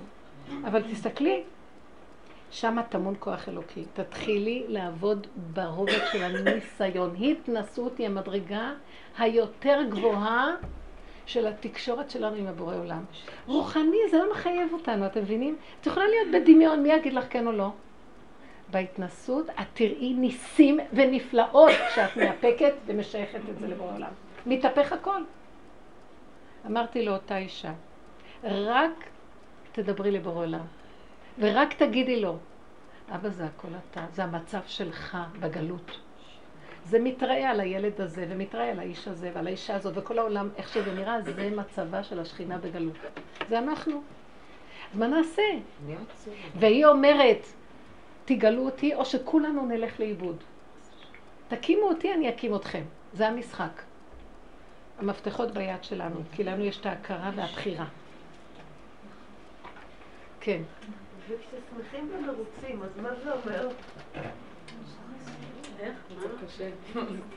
הרבה תודה. תראי, יש הרבה שמחה ומרוצים מהרבה סיפוקים. תתחילי להתבונן. אם ייקחו לך את הדבר הזה שאת שמחה ממנו, את גם תהיי שמחה? תתחילי קצת לשאול שאלות. איזה שמחה זו שתקום רגע. היא לא שאלה עליה, צמצמי עיניים. לא, לא, זה מאוד נחמד. זו תשובה יפה. זה באמת מעניין, אבל מה, להודות? זאת אומרת, מה, יש לך. פחד שזה ילך את יודעת מה, יש לך שמחה, תשייכי את זה לבורא עולם. אוקיי, אתה שמח. תגידי לו, אבא, ככה, ככה אני, דבר שהוא טעים לך, תגידי לו, אבא, תודה, כל כך טעים. חוץ מהברכה, ראשונה ואחרונה, חוץ מזה תדברו. לפעמים את אומרת הברכה, כי אנחנו מצווים להגיד, זה רוחני, זה מצווים. יש בזה גם משהו שמוריד איזה שפע, אבל אני ממהרת כבר להגיד את הברכה, כי אני כל כך רוצה לדבר איתו. אני אומרת, טוב, טוב, טוב, טוב. חוץ מזה, אבא, זה, זה שפה שלמה, כזה מתיקות נתת, ככה אני רוצה כל הזמן מתוק. זה אתה במתיקות שלך, תהנה מעולמך. תפרגן לעצמך. איזה עולם יפה בראת, איזה צבעים, איזה צורות, איזה טעמים, איזה חיות, איזה שפע, ואז איזה... נהיה בריאים מהמזון, אה? ואז המזון ברור, בריא לנו. כי ברור, כל ברור. ראש סביב התזונה הזאת. לא, זה המוח. זה המוח והשיטה שלו. לקחת ביסלי. הבנתם? זה המוח, יש הדמיה. המוח והשיטה שלו. איך המוח עובד? אם תאכלי כך וכך סך של חלבונים, שזה לא יח, יחרוג מהרמה של כך וכך פחמימות, בשיתוף עם כמה זה, אבות מזון, וחמישים טונות של מים ביום, וחוץ מזה, תעשי ככה ותרוצי ותעלי ותרדי. וזה כל כך שיגעון, שמתם לב איך שזה נראה? חדשות לבקרים, מחקרים. מחקר סותר מחקר, בלי בושה. יום אחד מחקר כזה, קפה, הרס וחורבן הגוף. למחרת, קפה, שש כוסות לפחות ביום, כי זה מאוד בריא ללב. ואת את לא יודעת מה להחליט. יש הדמיה, רק רגע, רק רגע. נרד מהמקום הזה, אבא. אני מבקשת מכם, תבינו איפה נמצא השפע והברכה והשלום שלנו כנשים. יש לנו אינטליגנציה פנימית מאוד מאוד גדולה, שחייבים לחשוף אותה. יש אינטליגנציה גדולה פנימית, חוכמה גדולה, שחייבים לגלות אותה. היא קיימת, רק צריך לגלות אותה. היא גלנה, ופרוס נא חביבי עליי. זה גילוי של דבר שכבר קיים, לא צריך להמציא אותו. רק צריך לחפור ולגלות. אנחנו חופרים, מה אני חופרת? תראי איך את נראית, מה את רוצה להתנהג כמו ילדה? תתאפקי. תביני שזה בורא עולם נמצא במקום הזה. תתחילו להזכיר לעצמכם שזה הכל בורא עולם. אין כאן שום דבר, הכל דמיון אחד גדול. והאני הזה לא ייתן לנו. הוא רוצה להמשיך את המלכות שלו. זה מין תוכנה כזאת שגם היא עומדת בינינו לבין השם. היא המשנה למלך. כן. אני כבר לא רוצה משנה למלך בארץ מצרים, אני רוצה את הקדוש ברוך הוא בכבודו ועצמו. רצוננו לראות את מלכנו. אנחנו רוצים את הגילוי הזה, ריבונו שלם, אנחנו רוצים לחיות. מה זה לחיות? שזה לא יהיה תלוי בכמה אכלת ותהיי שבעה. זה לא יהיה תלוי בכל כך הרבה דברים חיצוניים מותנים של השכל ויהיה לך ברכה ושלום ושפע. אנחנו היום גוועים ברעב כשהכול שפ... כל הזמן חסר לנו. אין לנו מספיק די מכלום. ולא חסר דבר בבית המלך, שמתם לב? כן. כל היום אנחנו מייללים, אין לי, ויש לנו פחדים שמחר לא יהיה לנו זה ולמחרתיים מה יהיה, ואיך נגדל, ואיך נחתן, ואיך זה... הרגע את חיה, אין צורך ביותר מכלום, הוא חי איתך הרגע. אם היינו מצמצמים וחיים ככה, מי היה זוכר מה יהיה מחר, אם בכלל יש מחר? והיית חיה הרגע טוב, הוא חי דרכך. את זהו, זה דבר אחד, זה שכינה קמה. עכשיו, הכל שפע וברכה. וככה הקדוש ברוך הוא ברא את האדם. הוא ברא גוף שדרכו השם חי. הנפיחה של בורא עולם זה דרך הגוף הזה, וזה גילוי מלכות השם דרך הגוף.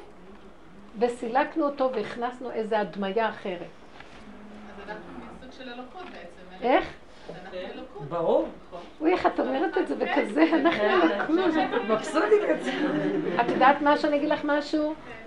אנחנו שני דברים. או שטן או אלוקות. מה זה שטן?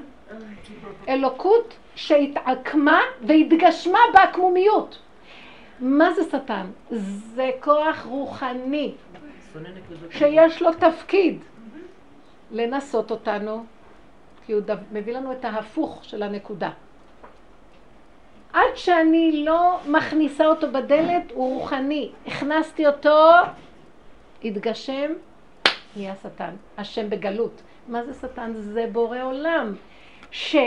שנתן לו כוח, שהוא שייך לבורא עולם, שאומר לו, תזהר לך, אתם יודעים מה כתוב בזוהר הקדוש? שהשטן מאוד מפחד. שמה? הוא יכשיל את היהודי, כי הוא אחר כך צריך לתת דין וחשבון, והוא מאוד זה דבר נוראי לשמוע את זה? לא, לא, הוא גם רוצה להיגאל. מאוד צדיק, הוא רוצה להיות, הוא רוצה לעשות נחת רוח להשם, אבל יש לו תפקיד ללסתם את הבריות. אז אוי לי מיצרי ואוי לי מיוצרי, זה המצב שלו.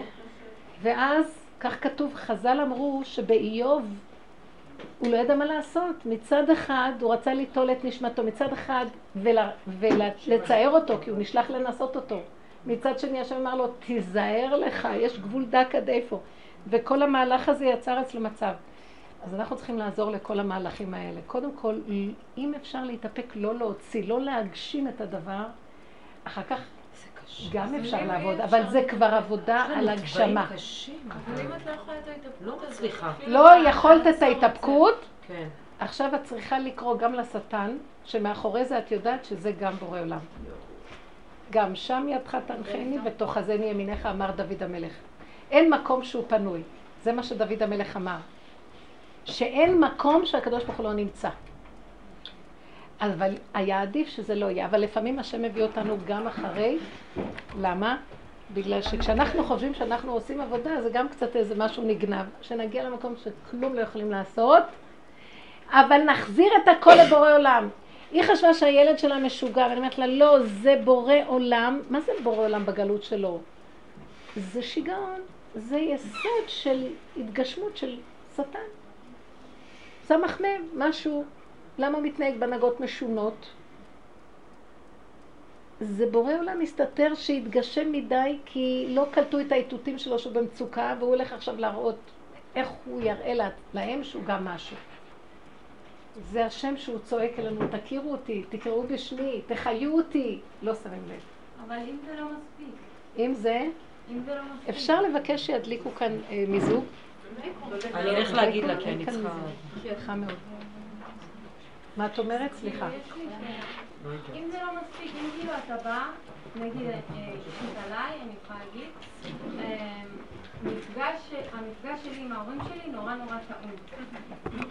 יש לי ככה, ואני בן אדם גם, חלק מה... דיברתי על זה גם, כן. ואני סבלתי מהצירות, חלק מהעניין זה באמת כי נורא קשה לי להוציא, נורא קשה לי להגיד ולדבר.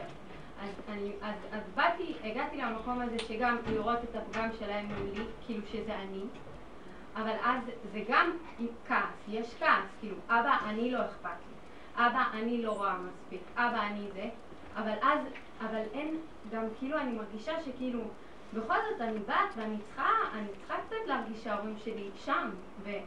אבל אז, זה אני, אז מה שאת אומרת, זה אני צריכה להרגיש. קחי, תעני אולי ות- גם אלוקים תעבירי את זה. גם השם רוצה להרגיש, גם השם רוצה להרגיש שיש לו... אז תגאלי אותו, תגידי לו, זה אתה בגלות, מה יוצא לך מהתקיעות שלך בגלות? אז הוא אומר לי, את תקעת אותי. אז אני אומרת לו, אתם תבינו מה הוא עושה לי? אני אומרת לו, הוא אומר לי, לאדם- זה פסיכולוגיה, אז הוא אומר לי, את תקעת אותי. אז אומרת לו, אז עכשיו אני תקועה איתך. כן, אז הוא אומר לי, אבל את יכולה להוציא אותי. איך? הדיבור שלך, הדיבור מוציא, דיבור הדיבור גואל. תדברי, תדברי, תדברי, אבל אין תגידי. דיבור עם בני אדם יותר, אין את ה... אני לא אמורה, נגיד אם כואב לי משהו מול ההורים שלי, אין את העניין של לבוא ולדבר ולהעלות את זה, או לדבר על השם. אם את עוברת, אם את באה ומדברת לשני, אני מציעה לכם לדבר לשני כאבים רק אם השני גם עובד בעבודה הזאת. אז הוא מבין מה את רוצה לדבר איתו, אתם מלבנים נקודות. אבל אם זה לבוא כדי לשפוך, כדי שההוא יגיד, הוא באופן טבעי יצטדק, או יתכסה ויאשים, או יתרץ, או יתווכח, וגם את תעני, ואז הוא יגיד, אבל אני הורה אסור לך, מצוות כיבוד הורים, וככה זה נתקע.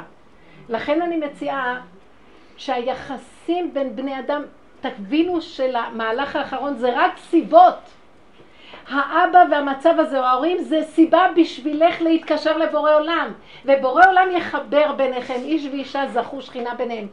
אנחנו לא מחברים, שימו לב דבר מאוד יפה. מה זה, איזה אות מחברת? ו', ו' החיבור. כשאני אומרת, רותי, תמי, מי מי יחבר ביניהם? ו'. אם רותי היא רותי ואם תמי היא תמי, אז הו' יחבר ביניהם. אבל אם רותי נהיה תמי, אז לא צריך את הו'. אם רותי הולכת לתמי, או תמי הולכת לרותי, אנחנו צריכים למשוך את ו' החיבור. מתי ו' החיבור מתגלה? כשכל אחד נשאר מה שהוא. תשארי את עם הנקודה, תחברי אותה לבורא עולם. היא תחבר בינך לבין. להורים.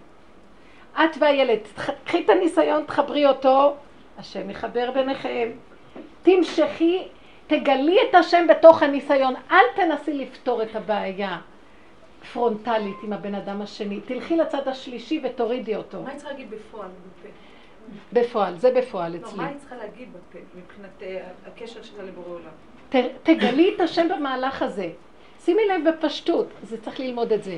והשכל אומר לי, כל, איך תדברי עם השם? מה שאת מרגישה, תדברי להשם. למה את הולכת להורה להגיד לו? אז אני מגלה שזה. התקיעות שלי. זה לא ייתקע בי, כן? איך? להוציא. בסדר. לא אני מציעה שלא תוציא עליהם, כי זה מה שיהיה. אם את רגע נעצרת, וזה דבר שאם אתן נהיות מיומנות, תוך זמן קצר, זה בתוך כדי שאת מדברת איתם, את יכולה לדבר עם השם, והם לא אבל ישמעו אם כלום. יש. יש תחושה שלילית לגבי אדם שני, ולא פותחים את זה, לא אומרים את זה, אפשר להגיד כל דבר בכבוד. אפשר גם להתפלל קודם לקדוש ברוך הוא, שיעזור לי להגיד... כן, אבל זה מדרגה רוחנית. אני מדברת על מדרגת הנפש. אבל גם גם בנפש. אם, לא- אם לא, לא נגיד לאדם השני שיש לי... אני לא עסוקה באדם שני, אני אז עסוקה... הוא לא ידע. לא אכפת לי ממנו בכלל מוטי. אני בעבודה הזאת אכפת לי רק שהוא היה בשבילי המקל להראות לי איזה דבר. את זה אני מביאה לבור עולם, הוא כבר יסדר, הוא יפתח לו להכיר את מציאותו והוא יחבר בינינו. זה עובד פלא פלאים. עכשיו, לפעמים את תדברי לשני, אבל את כבר מדברת כאילו השם בדר... מדבר איתך, ואז הוא לא יהיה מאוים ממך ולא יתווכח ויקבל את מה שאת אומרת. מבינה מאיזה... גם בבית, לא תקשורת, לא צריך להגיד לבן זוג שום דבר. בנות יקרות. התחילו התקשורת. לא, נגמרה התקשורת של האני ומתחילה תקשורת של שכינה ביניהם. מבינה מה זה? לא, אנחנו לא מבינים מה זה הדבר הזה, שכינה ביניהם. זה כתוב.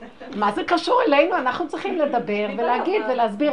זה השכל. לא לדבר, אבל, אבל בני זוג מדברים אחד עם השני, הם לא מדברים על סתם. גם יש, יש, אם הם מסבירים את זה בצורה יפה ונכונה, ואפשר להתפלל קודם לבורא עולם שזה לא, לא, לא, אני. לא רוצה את התקשורת הזאת.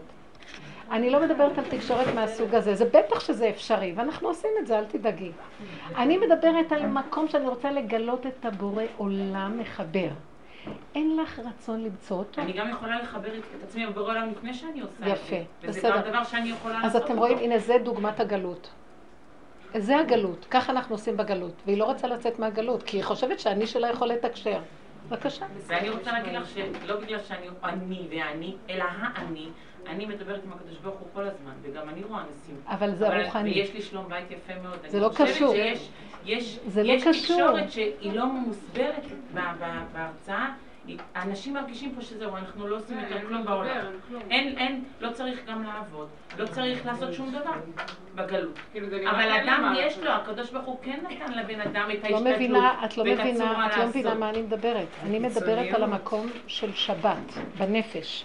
את מדברת מקום של ששת ימי השבוע והתהליך של הגלות, ויש לה אני מקום. אני מדברת, ואם תבואנה בקביעות לשיעורים, אז זה איך שזה יישמע. תבואנה ותבאנה דבר אחד. האסטרטגיה הסופית היא תהיה דבר אחר. יהיו פעולות, כי זה עולם העשייה, זה עולם העשייה שלו. את לא תרגישי שאת זאת שמקשרת בינך לבין בעליך על ידי שיחה, או על ידי תפילות ברור שלא. הכל זה הקדוש ברוך הוא, אבל צריכים לדבר. אי אפשר לשבת בבית בלי אני. לא מדברת מה תהיה התוצאה, אני מדברת מי מדבר מהפה שלך, מי. פועל.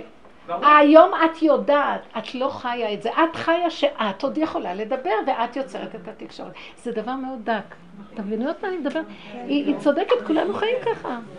אני פותחת פתח למשהו אחר, את לא, בכלל זה לא יהיה את. ויהיה קשר, ולא תרגיש, זה לא קשר של טבע שעשיתי כזאת השתדלות וכזאת תנועה, וזה נחמד ורצוי, ולמה לא? הרובד הזה ייפסק, יתחילו לראות רק בורא עולם. והוא לא גוף ולא דמות הגוף, כל מילה, כל תנועה, כל מעשה. עכשיו, היא אומרת, נפסקת העשייה, נפסק הדיבור, לא. נפסק האני שעושה והאני שמדבר, זה ממשיך להיות עולם העשייה, כי אין אחרת.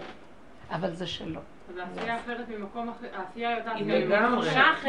זה, לא יהיה את, לא תרגישי את האני בכלל. נכון, ולא. תרגישי את הצורך לעשות השתדלויות, וגם לא תרגישי את השלילה אם זה לא מסתדר, התקשורת הטבעית. אז מרגישים שלילה וביקורת, ובוא נדבר ובוא ניישר את ההדורים, שזה בסדר. זה ברובד הסדר הרגיל של הטבע. אני מדברת על גילוי השם. אין יותר כלום, זה הוא מניע את הכל, ואת רואה את התנועות שלו, ואת רואה שזה רק הוא. ברובד הזה, איך תהיה התקשורת עם בני אדם? אתם יודעים איזה תקשורת יפה יכולה להיות, בלי הרבה דיבורים ומילים? זה איזו הסכמה פנימית של חיבור שקט. אל תחשבו שהמילים עושות תקשורת. זה משהו פנימי דק של חיבה ואהבה ו- ושקט והתאמה מופלאה בתנועות, בכל מיני דברים, ברצונות.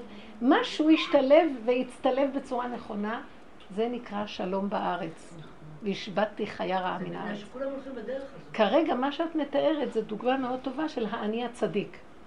באמת, זה איפוק במידות, וזה תורה וכל מיני דברים. אבל בעולם התורה ובעולם החרדי הדתי שלנו לא מכירים את השם, מכירים את השם רוחני. לא מכירים את השם ברובד של הנפש. אין מידת האמת של קשר וחיבור אמיתי. יודעים עליו, מרגישים גם...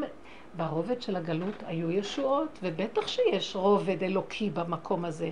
אבל אנחנו מחפשים משהו יותר נמוך שקשור ממש ממש למציאות שלנו. שזה חושי ופשוט. זה היה המקום של דוד המלך, ואפילו החכמים לא כל כך הבינו מה שהוא עשה, והיה להם ביקורת על המקום שלו, כי הם באו מרובד השכל. אני חייבת לספר סיפור. אפילו שהשכל הזה היה שכל תורני. וזה היסוד של משיח. אבל מה שאת- מנסה להסביר לנו זה גם הולך דרך השכל, כי אין לי כלי אחר. מאוד קשה. אתמול- תראו כמה אנחנו מדברים שוב ושוב, כי זה מאוד קשה להסביר את זה, כי זו שפה אחרת, וזה... זה, זה בסוף נהיה שקט. וזה נהיה, בלי הרבה דיבורים. אתמול אחרי כמה ימים של אה, קושי עם הילדים, ש... אתם יודעים, במקום הזה, איזה חלק הכל יהיה. אתם לא יודעים איזה ברכה יהיה עם הילדים. כן. לא נצטרך לעשות מאמצים לחנך אותם, לא יהיה מאמץ בכלל של חינוך. לא יהיה מאמץ לפרנסה. ואתם יודעים מה? אנחנו נלך לעשות, נהיה עסוקים בדברים, כי צריך להיות עסוקים בעולם הזה, זה עולם העשייה והעיסוק. ואנחנו נהיה בקשר עם הילדים, אבל הכל יזרום חלק, בלי שאני אעשה שום תרגילים. זה, זה דבר, זה דבר שאנחנו לפעמים חווים אותו עכשיו, נכון? יש לנו כזה חוויות כאלה של הבזקים אבל אם ונעלמים. עושים את העבודה הזאת, לא? העבודה הזאת נעשית בזמנים של התנסות. אז אה, עוד פעם, הרבנית זה רק ששוברים אותנו, איך כאילו... לא לא, תראי, הדבר, תראי, כששוברים את המרדן, יצטרכו לקראת הסוף, תדעו לכם, יהיו דברים שיהיה קשה. יצטרכו לשבור את המרדן, שהוא תמיד הולך בכוחנות, ויצטרכו לשבור גם את הצדיק, במרכאות, שהולכים בדרך של החל- הח- החיובי, עץ הדעת טוב. כי אנחנו עושים מה שנצטווינו, כן? אבל אנחנו מחזיקים שאנחנו גם מציאות. אפילו שאנחנו עושים את מה שאנחנו עושים, נצטרך להגיע למקום שלא יישאר שום מציאות, אין עוד מלבדו ממש. וזו חוויה דקה, פנימית, שמי שעובר את המהלך הזה של השבירה ולא נשבר, שמה זה נשאר. זה קשה. ויהיה מאוד מאוד קשה, יהיה יותר קל לשבור את המתנגדים מאשר את אלה שהם צדיקים. אבל כולם יעברו שבירה, כי זה חייב. אף אחד, כי אין, לא יכול להישאר שום אני ושום ראש כשיתגלה בורא עולם. אין איש ירים. נקרא... אני רואה שכאילו השם כל כך כבר באמת רוצה להתגלות, ויש מצבים של זוגות שחיו ממש 12 שנה בשלום בית, והאישה תמיד בשבילו, ו- ו- ופתאום לוקחים את זה, ואני ממש רואה את זה בעיניים. שהם רוצים כאילו שכל אחד יעשה את העבודה יפה. שלו, זה, זה, זה יהיה הדוגמה של מה שיקרה כדי להביא את המהלך האחרון. בגלל שגם זה מהלך טוב. למה? שהקדוש ברוך הוא יביא מצבים שהם חיוביים וטובים לידי שבירה. שרק ותדעו לכם שהשבירה בחיובי היא הרבה יותר קשה, כי אנשים סבורים שהם באמת בסדר.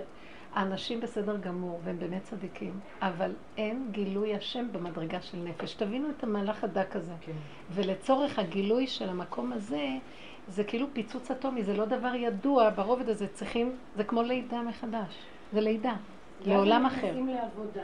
זה רק, רק בצירים. ולחצים, וזה חבלו של משיח. אבל עכשיו, ברור שמגיע שאדם שהלך בדרך התורה, וחסד וצעקות, ועשה דברים והכל, האדם הזה, שהוא הולך בטוב, הוא לא יודע עד כמה הוא גונב, הוא לא שם לב, הוא לא יודע, הוא באמת עושה דברים טובים, אבל הכל נשאב לתוך מציאות עצמית.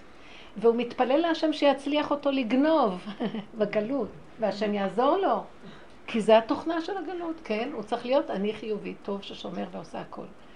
אבל גם את האני הזה לבטל להשם זאת תהיה עבודה מאוד קשה. מילא האני השלילי, האני החיובי יהיה יותר קשה לבטל אותו.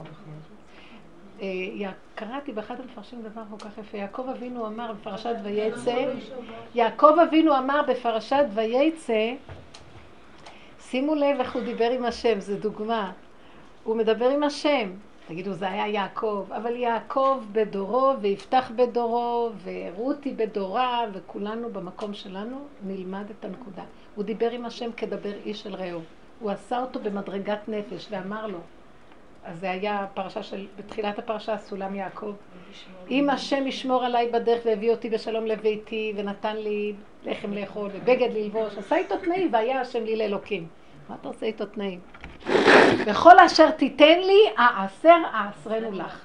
אחד המפרשים כותב דבר כל כך יפה, מה משמעותם של שני המעשרות? מעשר הזה הראשון, שאני נותן לך אני צדיק, אתה נתת לנו תורה. האני שלנו היה כמו של הגויים, הפקרות, עוללות, אין דין ואין דיין. נתת לנו תורה, וציווית מתוך השלילה, צור מרע ועשה טוב, תהיו טובים. כן יש אני, וכן אני צריך לעשות, ויש לו אחריות, וכן הוא צריך לגדל וכן הלאה. אז את זה אני צריך לעשות. ואני גם אעשר לך את החלק השני, אחרי שיש לי אני צדיק, גם את זה אני מוסר לך ואין לי כלום. זה הוא אומר, דבר כל כך יפה. אין לי שום דבר מגרמי, אין לי כלום. אבא זה הכל אתה, ואני חוזר לשורש הראשוני. וזה כל המשחק הגדול הזה והסיבוב שאנחנו צריכים לעשות, ועם ישראל זכה בדבר הזה.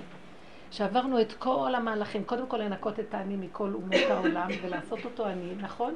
שהתורה נותנת לנו את הכללים והגדרים לו. ואחר כך אני לוקח גם, אחרי שכבר, נו, אחרי שכבר אני כל כך מושלם, למה מבקשים ממני לרדת מהכיסא? למה המשנה למלך, שזה אני הצדיק, צריך לרדת מהכיסא? הוא מקבל מכתב מהמלך שהמליך אותו למשנה למלך בהתחלה. והמלך אומר לו, בני היקר, אני רוצה להגיד לך שהגיע הזמן שתרד מהכיסא ותעביר לי את המלכות. אז הוא אומר לו, כותב לו מכתב, אדוני המלך, שירתתי אותך כל כך טוב כל השנים, אני צדיק, עשיתי זה, אז מדוע אתה רוצה שאני ארד מהכיסא? מה, אולי עשיתי לא בסדר, אז תגיד לי, אני אתקן, אולי אני אעשה ככה, אני אעשה ככה. כותב לו מכתב המלך, עשית את הכל מעולה, אבל עכשיו אני רוצה להתגלות. אתה רק היית משנה למלך בארץ מצרים, בארץ הטבע. כי היה צריך בטבע, אחד טוב, כי אם לא העולם הפקר, נורא ואיום. אבל עכשיו אני המלך בכבודו ועצמו רוצה להתגלות. אף אחד לא ימלוך ולא ירים ראש כשזה אני אגיע. אין צדיק שיבוא ויגיד, אבל אני יכול להרים, אבל אני עשיתי ככה. אין בקדושיו לא יאמן, ואם צדקת, מה תיתן לו? כלום. זה השלב האחרון. ולא יהיה גדול וקטן לפני השם. בינינו, בטבע, יש גדול ויש קטן, יש מדרגות. החלק האחרון, אנחנו מול בורא עולם. אין גדול ואין קטן. אין למעלה ואין למטה. מול בורא עולם אף אחד לא יכול להגיד מילה ולצפצף. כולם מתים מפחד ורועדים. ויש לנו הוכחה מרבי יוחנן בן זכאי, שבערש הדווי שלו, לפני שהוא נפטר, כולו רועד ופוחה, בוכה. ואומרים לו תלמידיו, רבנו מה? אומר להם, אתם יודעים מה? למה אני פוחד? מה אתה בוכה? מה קרה? אתה עמוד התווך, פטיש הימיני, סיני או קררי, מה אתה בוכה? מה נגיד אנחנו? אומר להם, אתם יודעים שאני מפחד, אני יודע לאיזה דרך מובילים אותי. אתם צריכים להבין מי זה היה יוחנן בן זכאי מחמישה תלמידים, זה, זה הלא משהו מדהים בעולם. כתוב ששופרה, שיוחנן בן זכאי היה כשופרה של אדם הראשון, הוא היה אור כמו אדם הראשון, והוא פחד. אז מה אנחנו, בסדר? אני כל כך רוצה להיות בסדר. בסדר. זה נכון שהבסדר הזה הוא מכוון והוא חייב להיות, כי זה חלק מהתפקיד שלו בין הלא בסדר לבסדר. אבל זה בינו לבין עולמו. בינו לבין בוראו אין בסדר, אין כלום. אבא זה הכל אתה. וזה החלק האחרון, וזה שבועות, שזה אין אף אחד שיכול לעמוד עם משהו. כולם בהתקפלות. כלי קלה ונפסד. זה מהלך שצריך להכין אותו, כי זה לא כל כך פשוט. ויש לנו הכנה, הכנה לשבועות. מפסח אנחנו מכינים את השבועות, את המתן תורה. אחר כך שלושת ימי הגבלה. כל ההכנה הזאת זה להגביל, להגביל, להגביל. איך משה רבנו מקבל התראה מבור עולם, לך הגבל את העם כמה פעמים. הוא אומר להם, הגבלתי אותם, לא עוד פעם. לך תגיד. כל היסוד של קבלת התורה, קבלת האור, קבלת גילוי מלכות שמיים, זה רק בתנאי של הגבלה וצמצום של יסוד העני של האדם. וכדי להגיע למקום הזה, בואו נתרגל בקטנות, זה לא קטנות בכלל. אין לנו איפה לתרגל, רק שם. כי בידיעה כולנו מבינים יפה מאוד, וזה באמת מדהים, איזה וורטים, איזה דברים יפים. בהתנסות, אם מישהו רק ילחץ לי על איזה יבל אותו, יגיד לי איזה דבר. ואל תחליקו על היופי, תחפשו מה יש במטמוניות שלכם. ולא צריך הרבה לחפש, הניסיונות מראים לנו היום. זה יוצא, גם במקומות שלא היינו מעלים על הדעת. אנשים ומדרגות של אנשים. וזה לא שהם לא בסדר. זה, העבודה תהיה רק במקומות האלה לגלות. שם יש אורות גדולים שנפלו, ניצוצות של קדושה שנמצאים בגלות וחייבים לגלות אותם. ולכן כל הדור האחרון זה דברים הפוכים, וזה ניסיונות קשים, וזה דברים שלא שערום אבותיכם, ממש דברים לא... אז נגיד, אוי ואבוי לנו. לא. אתם פשוט צריכים לעשות עכשיו עבודה שרק למטה צריכים לעשות. תפשילו שרוולים, תרדו לביוב. תרדו לתשתית של הבניין. עד שערו יפים מכוסים. זו עבודה טובה. מולי, מולך, אנחנו יפים. מול בורא עולם בתשתיות האלה.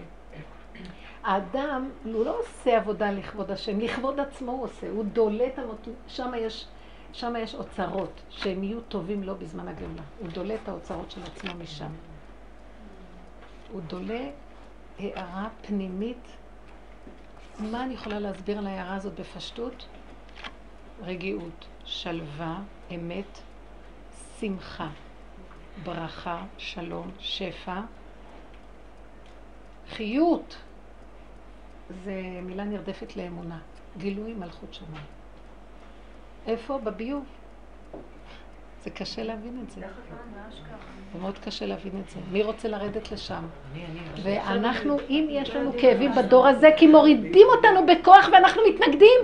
איך אנחנו מפחדים? איך אנחנו נבהלים? אנחנו אומרים שם אנחנו חס וחלילה עשינו, אולי משהו לא בסדר.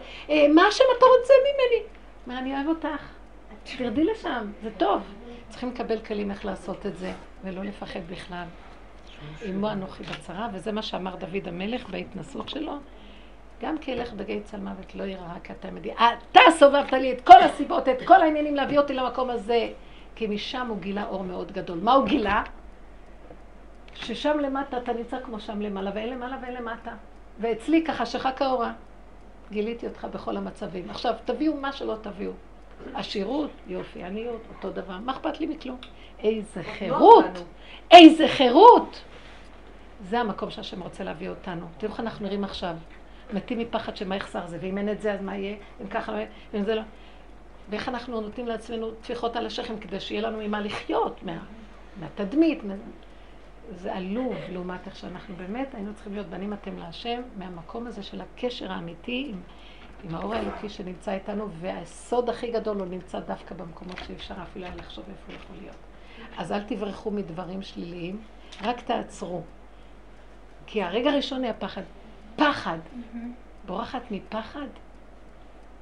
הפחד ירדוף אחרייך. הפחד, אמרתי למישהי שהייתה אצלי היום, הפחד זה, בפנים יש בורא עולם. מאיפה יש כזה כוח לפחד? להפחיד. זה לא, מאיפה, הירק הזה מאיפה חי? זה בורא עולם. אבל את צריכה לגלות שזה בורא עולם. מהיסוד של הפחד יש אהבה הכי גדולה. אם אין אהבה, אם אין פחד, אין אהבה גם. אתם חושבים אהבה, אהבה. אם אין את המעבר של היראה, אין גם אהבה. אבל את זה אדם צריך לעבור ולהכיר, וזה תהליך מאוד עמוק. אין לנו ברירה, אין לאן ללכת. אם אנחנו רוצים, כי בסוף זה יהיה ככה, זה גילוי מלכות השם. אי אפשר לגלות את השם בחיובי בלי להכיר אותו בשלילי, כי השם זה הכל. במוח זה מזעזע אותנו. כי זו תוכנה אחרת, זה לא תוכנה של גילוי השם, זו תוכנה של טבע, ובטבע יש טוב ויש רע. ואנחנו קיבלנו להיזהר מהרע וללכת עם הטוב שהתורה נותנת לנו, שמתאים בטבע למהלך הנכון. אבל גילוי השם זה משהו אחר. גם בטוב וגם ברע. גם לפנים, גם אחור. גם בכל מיני מקומות ודברים שלא היינו חושבים. הכל כלול בכל. אז אם אני רק חושבת שהוא בטוב ובזה לא, אז אני לא אוכל לקבל, לגל, לגלות. גילוי מלכות שמיים זה הכל בכל מכל כל. והמהלך הכי קשה בסוף זה שברא נגלה אותו, בשלילה. כי מילא בחיוב, זו עבודה. והעבודה הזאת, זה הגאולה. היא, זה התהליך להביא אותנו למצב של הגאולה. עד כדי כך, ומה תהיה התוצאה, אמרתי לכם, אבל בנפש, במידות הפשוטות, את לא תראי אף אחד רע. תרחמי על כל העולם. לא תראי, תראי איך הוא נראה, אפילו הפושע הכי גדול. יהיה אור של רחמים פשוטים גדולים על כל בריאה ובריאה. רחמיו על כל מעשיו.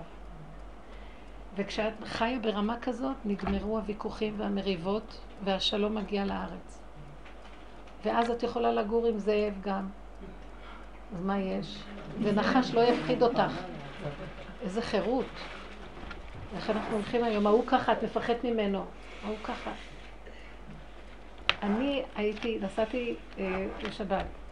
נסעתי לאוטובוס, באוטובוס, לגבעת, אה, איך זה נקרא? גבעת זאב. גבעת זאב. נסעתי לשבת. אז נסעתי קצת יותר מוקדם, להתארח אצל אחותי, לא חשוב, שהם גרים בעמק האיילות, גבעת זאב החדשה שם, לא חשוב, בירושלים. זה מרחק מאוד גדול. עכשיו, אז אני ישבתי ליד הנהג, ועלו אה, ילדים חרדים. בשעות הצהריים חזרו מבית ספר.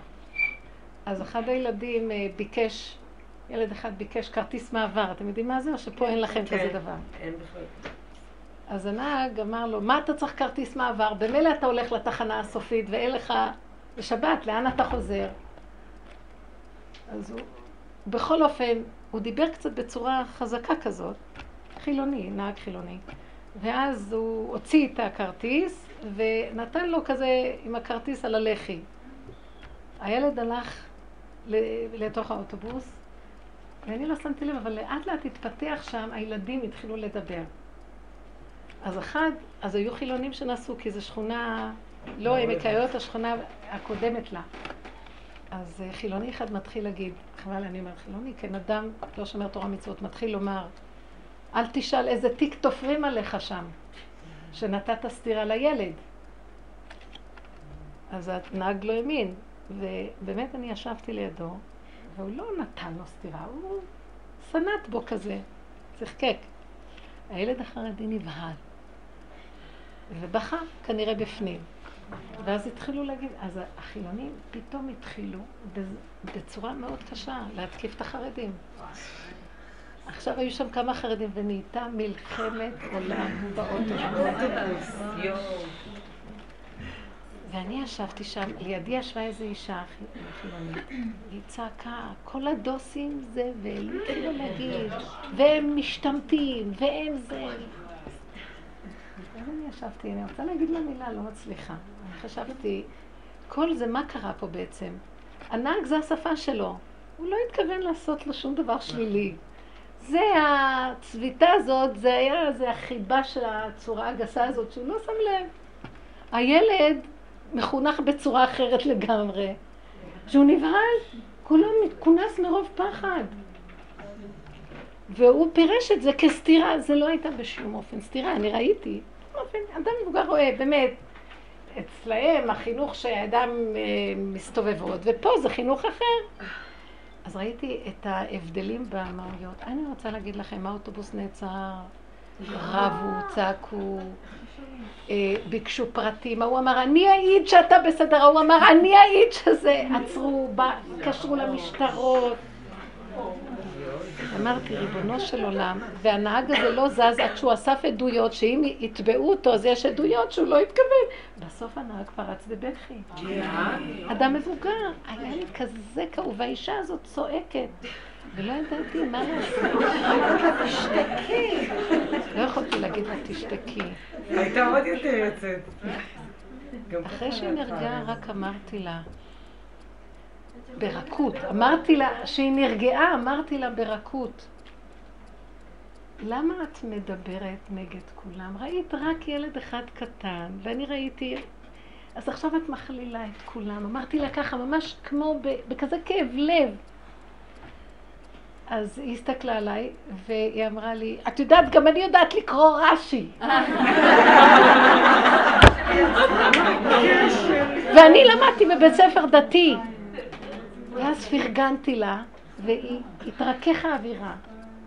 אמרתי לה, זה פשוט הבדלי תרבויות, את מבינה? את לא מבינה את המצב של החרדים. היא אמרת לי, אני יודעת מה הם עושים. הוא לוקח את הכרטיס מעבר, הוא עובר לצד השני, אח שלו שם רוצה, והוא נותן לו את זה, והם משתמשים בכרטיס אחד. למה הם גונבים את אגד? אז אמרתי לה, אמרתי לה, עוד פעם, ניסיתי, כי השם נתן לי כזה רכות, באמת, רחמים. אמרתי לה, את יודעת, את צודקת, זה לא יפה, אבל תארי לך, אם משפחה מתנהגת ככה, את, את יכולה להבין באיזה מצב כלכלי הם נמצאים, אין להם מה לאכול.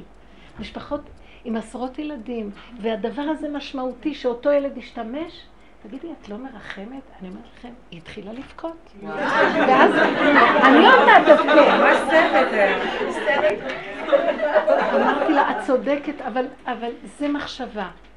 ואת דנה במחשבות. ואם היית רואה את המציאות, אנשים נאבקים על הלחם שלהם ואין להם, אז תראי איך שזה נראה, כדרך עם ישראל נראה, ככה אנחנו צריכים לראות. למה? אני הסתכלתי ואמרתי, ריבונו של עולם, ככה יכולה להיות גאולה? ואני מבינה, הילד זה תרבות אחרת, האיש הזה זה תרבות אחרת. מה יגשר פה? אנחנו צריכים להגיע למקום שנראה את המסכנות של כל אחד ואחד ונרחם. אתם יודעים באיזה מקום אנחנו? מידת הדין, כועסים, מיד יוצא. ההוא שונא את ההוא, וההוא כועס על ההוא, וההוא דן את ההוא, ואלה חילונים, ואלה מזרוחניקס, ואלה זה, ואלה ככה. ותגידו לי, אני עכשיו אומרת, בן אדם שחי מראיית הפגם של עצמו כל הזמן, ורואה שאין מתום בבשרו, כל רגע יש לו דבר אחר, הוא יתבונן. כמו שאת אומרת, ההורים שלך אומרים, את רואה את התקיעות שלהם, אבל את תקועה גם, אז תסתכלי על התקיעות שלך. התקיעות שלהם מטרתה להעיר לך את התקיעות שלך, והתקיעות שלך זה תקיעות הבורא בגלות שלו, שזה בתוכי שוכן. ומה יעזור לעם הזה לקום? אם אני אוציא את זה החוצה אחד על השני, זה הפקרות של פחדים וחרדות ואלימות כתוצאה מזה. ולא יכול להיות כאן שום קשר. רק כשאנחנו נתחיל לעשות את המהלך הזה בינינו לבין עצמנו, יגלה עולם הרחמים. השם יגלה את רחמיו עלינו. כתוב מודה ועוזב ירוחם. ברגע שאנחנו מודים שזה אנחנו, ואנחנו אומרים לו, אבל ריבונו של עולם, גם אנחנו תקועים ולא יכולים. הגלות גרמה את המצב הזה במטמוניות שלא עבדו עליהם כל הדורות, כי זה עבודה של הדור האחרון. ורק אתה יכול לגאול אותנו מהמצב הזה. על מי אני אכעס? על הבעל, על הילדים? על... תפסיקו, חידלו מן האדם, תפסיקו להסתכל על העולם וללכת בגירוי תגובה. תחזרו פנימה, אתם תראו עולם אחר לגמרי. עוד פעם, עוד פעם, עוד פעם. וזה קשה, כי היצרים גועשים, והאגו הזה כל כך גדול, והוא כל הזמן מצדיק ומתרץ ומאשים. ומכסה, ומה לא, ומתווכח, ולא יכולה להיות שם גאולה. אל תתווכחי, אל תתרצי, אל תצטדקי, תשתקי ותגידי נכון. אפילו שזה לא נכון, כי זה בטוח, אם אמרו לך את זה, יש לך איזו נקודה שנמצאת שם. ואת הנקודה הזאת תגלי ותגידי, אבל אבא זה אתה בגלות שלך, אבל עד מתי אתה בגלות? וככה אנחנו תקועים, תרחם עלינו. אם אנחנו חיים ככה, עכשיו תגידי לי, את תריבי עם מישהו מבני הבית? את מתחילה להתכנס פנימה, נהיה שקט. מה קורה? את בקבלה. את נהיית במקום של הכנעה ושקט. את מבשלת ככה, ואת מסדרת ככה, ואת שמעת הילד צועק, אבל את שותקת. את מדברת להשם. וכל הזמן זה כמו לב נשבר ונתקה לפני בורא עולם. אנשים בבית יתחילו לחיות אחרת. יהיה מרווח, תיכנס שכינה, יהיה שקט. אין מחשבות? עכשיו הבעל בא, והוא קצר רוח וזה, אבל את במקום אחר, אז את מבינה אותו. ואת לא עונה לו. זה לא מקום שאת יודעת איך להתמודד, לא יודעת כלום. זה מקום של פשוט לרחם על העולם. העולם עלוב. אתם לא מבינים שאנחנו עלובים? עלובים. וכל אחד מנסה לחשוב שהוא משהו. עלובים שכאלה עוד לא היה ולא נברא. אם כולנו היינו חיים ככה, היה שלום מזמן בעולם. אבל לפחות עם עצמנו ועם הבתים שלנו, גם אתם אל תרדו על עצמכם שאתם כאלה, כי אנחנו בגלות, כי זה השכינה בגלות. את רואה תכונות קשות, אבל זה שכינתה בגלותה. וגם לעצמך תלכי ברכות, ואת זה גם כן תלכי לבור עולם, וגם אליו, תגיד לו, מה יצא לך מזה שאתה כאילו מכה, יד אחת מכה את השנייה. ככה זה נראה. תרחם עלינו, תרחם על הבריאה שלך ועליך. זה הכוונה שלך, כאילו אתה שיכור בגלות הזאת, ומי יקים אותך מהשכרות? זה הסוד של לוט עם בנותיו. מי יקים אותו מהשכרות הזאת בכלל? דוד המלך יצא מהמצב הזה. זה להכיר ולרדת בשפלות מאוד גדולה. אל תצאו החוצה על אנשים. אם היינו רואים איך אנחנו נראים, היינו מתביישים לדבר. והיינו מכניעים ראש ומבקשים מהשם, תגאל אותנו איך שאנחנו מסריחים, כי אין דרך אחרת. לעולם לא נהיה יותר טובים. זה דמיון של האני, שזה תוחלת ממושכה. עוד קצת נהיה מושלמים, אין כזה דבר, והשם דוחף אותנו לתוך הפך השלמות. והמוח רוצה, זה מאבק אחרון של המוח, כאילו לפני שהוא מת, להיות עוד איזה מושלם, שקר וכזב. כי בתוכנה השנייה אין מושלמות, רק חיסרון על גבי חיסרון. כי רק ככה נוכל להכניע את עצמנו למלכות שמיים. לא מהגדלות בשום אופן. לא מרובכם חשק בכם השם, כי אתם המעט מכל העמים, שאתם ממעטים את עצמכם, וזה מה שאמרו, ראיתי בני עלייה והם המועטים. שממעיטים את עצמם. וזה המקום, ואין מקום יותר טוב מזה. ואנחנו אנשים במיוחד, כל הבלגן של הדור הזה, כי אנשים מדי הגדילו את עצמם. המוח הזה נחש שככה עושה לנו. אנחנו צריכות לעשות ככה. זה מאוד קשה. מאוד קשה. אז היינו רואים מה זה ברכה, מה זה שפע, מה זה חינוך, הכל היה מאליו, חי וקיים. זה המקום שלנו. אבל זה מאיים עלינו, זה מאיים על האני של המוח והתפיסה השכלית שלנו. וכאן צריכה להיות מלחמה. כן. עוד פעם. זה, זה לא כל כך במחשבה, זה כאילו להיות קשובים לניסיונות. וכשאת קשובה בניסיונות, תנסי להכניס את הדרך הזו בעבודה. אל תלכי במחשבה כל כך, תלכי ב... בהכרה. תכניסו חזק בהכרה. שאנחנו עכשיו רוצים לגלות את השם. אל תלכו על הצדקת האני וסידור העולמות לא, והעשיות השונות. תשימו את עיקר כל מציאותכם, ובשביל זה באנו לעולם. להכיר שפה יש בורא עולם. ולדבר. ואחר כך נעשה. כבר עשייה לא חשובה כל כך. כי עשייה תעשה מעליה. ששת ימים תעשה מלאכה. המלאכה נעשית מעליה. השם רוצה, רחמנא ליבא ביי, הוא רוצה את הלב שלך ואת הדיבור שלך. בפיך ובלבבך לעשותו, ואין כוחנו אלא בפה. וזה יסוד האמונה, וזה עבודת האמונה, זה לא עבודת ידיים ורגליים. אל תדאגו, כל כך דואגים, כל היום אומרים, ומה לעשות? ומה לעשות? כל היום אנחנו אחרי העשייה הזאת. תפסיקו לחשוב על מה לעשות. העשייה תיעשה. איפה השם פה? תתחילו להיות רגישים, כולנו צריכים להתחיל להיות רגישים. זה לא חשוב מה שאני אעשה, האם יש כאן בורא עולם או אין פה. ולפעמים בדבר שלילי הוא יכול להיות וחיובי הוא לא יהיה. זה לא כבר קשור לטוב ורע, זה קשור, יש כאן מלכות שמיים או אין. תכירו את המהלך הזה ולאט לאט. זה שפה חדשה וזה מאוד קשה, אבל זו עבודה של תיקון המידות ברמה הזאת, שזה לא אנחנו מתקנים, השם מתגלה והוא מתקן את מציאות העולם.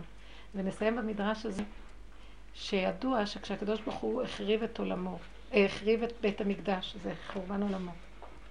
והיה, כתוב במדרש שהיה מצר ובוכה, וכל הגדולים באו אליו, כל הרועים, אשר רבינו, האבות, מנסים לנחם אותו והוא לא מקבל ניחומים. בא בסוף רחל אימנו. כולם באים ברמה של דעת. בעולם, לנסות לדבר על ליבו שיירגע. באה רחל אימנו ואמרה, בעולם עבודה זרה שאין בה ממש, אתה עושה מזה כזה עניין? נרגע וקיבל ניחומים. מה היא עשתה? היא הכניסה את כל המצב הזה להיבול. זה הכל דמיון, מה אתה עושה מהדמיון כזה עניין? הרי בשנייה אחת אתה יכול לסדר הכל, אז מה אתה... זה העבודה שאנחנו אומרים, אבא זה אתה? אם את לוקחת, האישה הזאת, עם הבן הזה בישיבה, אם היא לוקחת את זה, והיא מחזירה לבור עולם ומדברת איתו, אבל ריבונו של עולם, למה אתה כמו שיכור מסתובב ככה ועוד מעט משתתה בהתנהגות הזאת? זאת אומרת, מה זה? השטות של הילד באה מזה ששכינה בגלות. זה מתחיל להתגלות. החולי של הבני אדם האלה זה שכינה חולה. זה ככה עובד. אז מה אנחנו צריכים להגיד? ריבונו של עולם, לא חבל שכל העולם הזה ילך לאיבוד בגלל איזה... זה כבר כמו איזה התאבדות. כאילו יש איזה תהליך של התאבדות בעולם. הכוח האלוקי כל כך כאילו, אנחנו גרמנו לכזאת מצב של שכחה, של האני כל כך מולך, שהשם אומר, אז בראתי עולמי, ומי מכיר אותי פה בכלל? מכירים אותי ברובד הרוחני, עשינו תיקון גדול. אבל ברובד של המעשה, כולם כאן גנבים גדולים. אז מי מכיר אותי? מרוב, התאב... מרוב צער, זה כמו התאבדות כזאת. כשהיא באה ואומרת לו, אבל ריבונו שלם, זה הכל דמיון, תפסיק, תגאל אותנו, וזהו, ויגמר הכל. ככה עשתה רחל בעצם. היא עוררה לו, כולם הלכו להבין אותו ולדבר על ליבו ולהגיד לו כך או כך או כך. ורחל הלכה ברמה אחרת לגמרי, ביטול. היא ביטלה את הכל, אמרה אין בכלל כלום.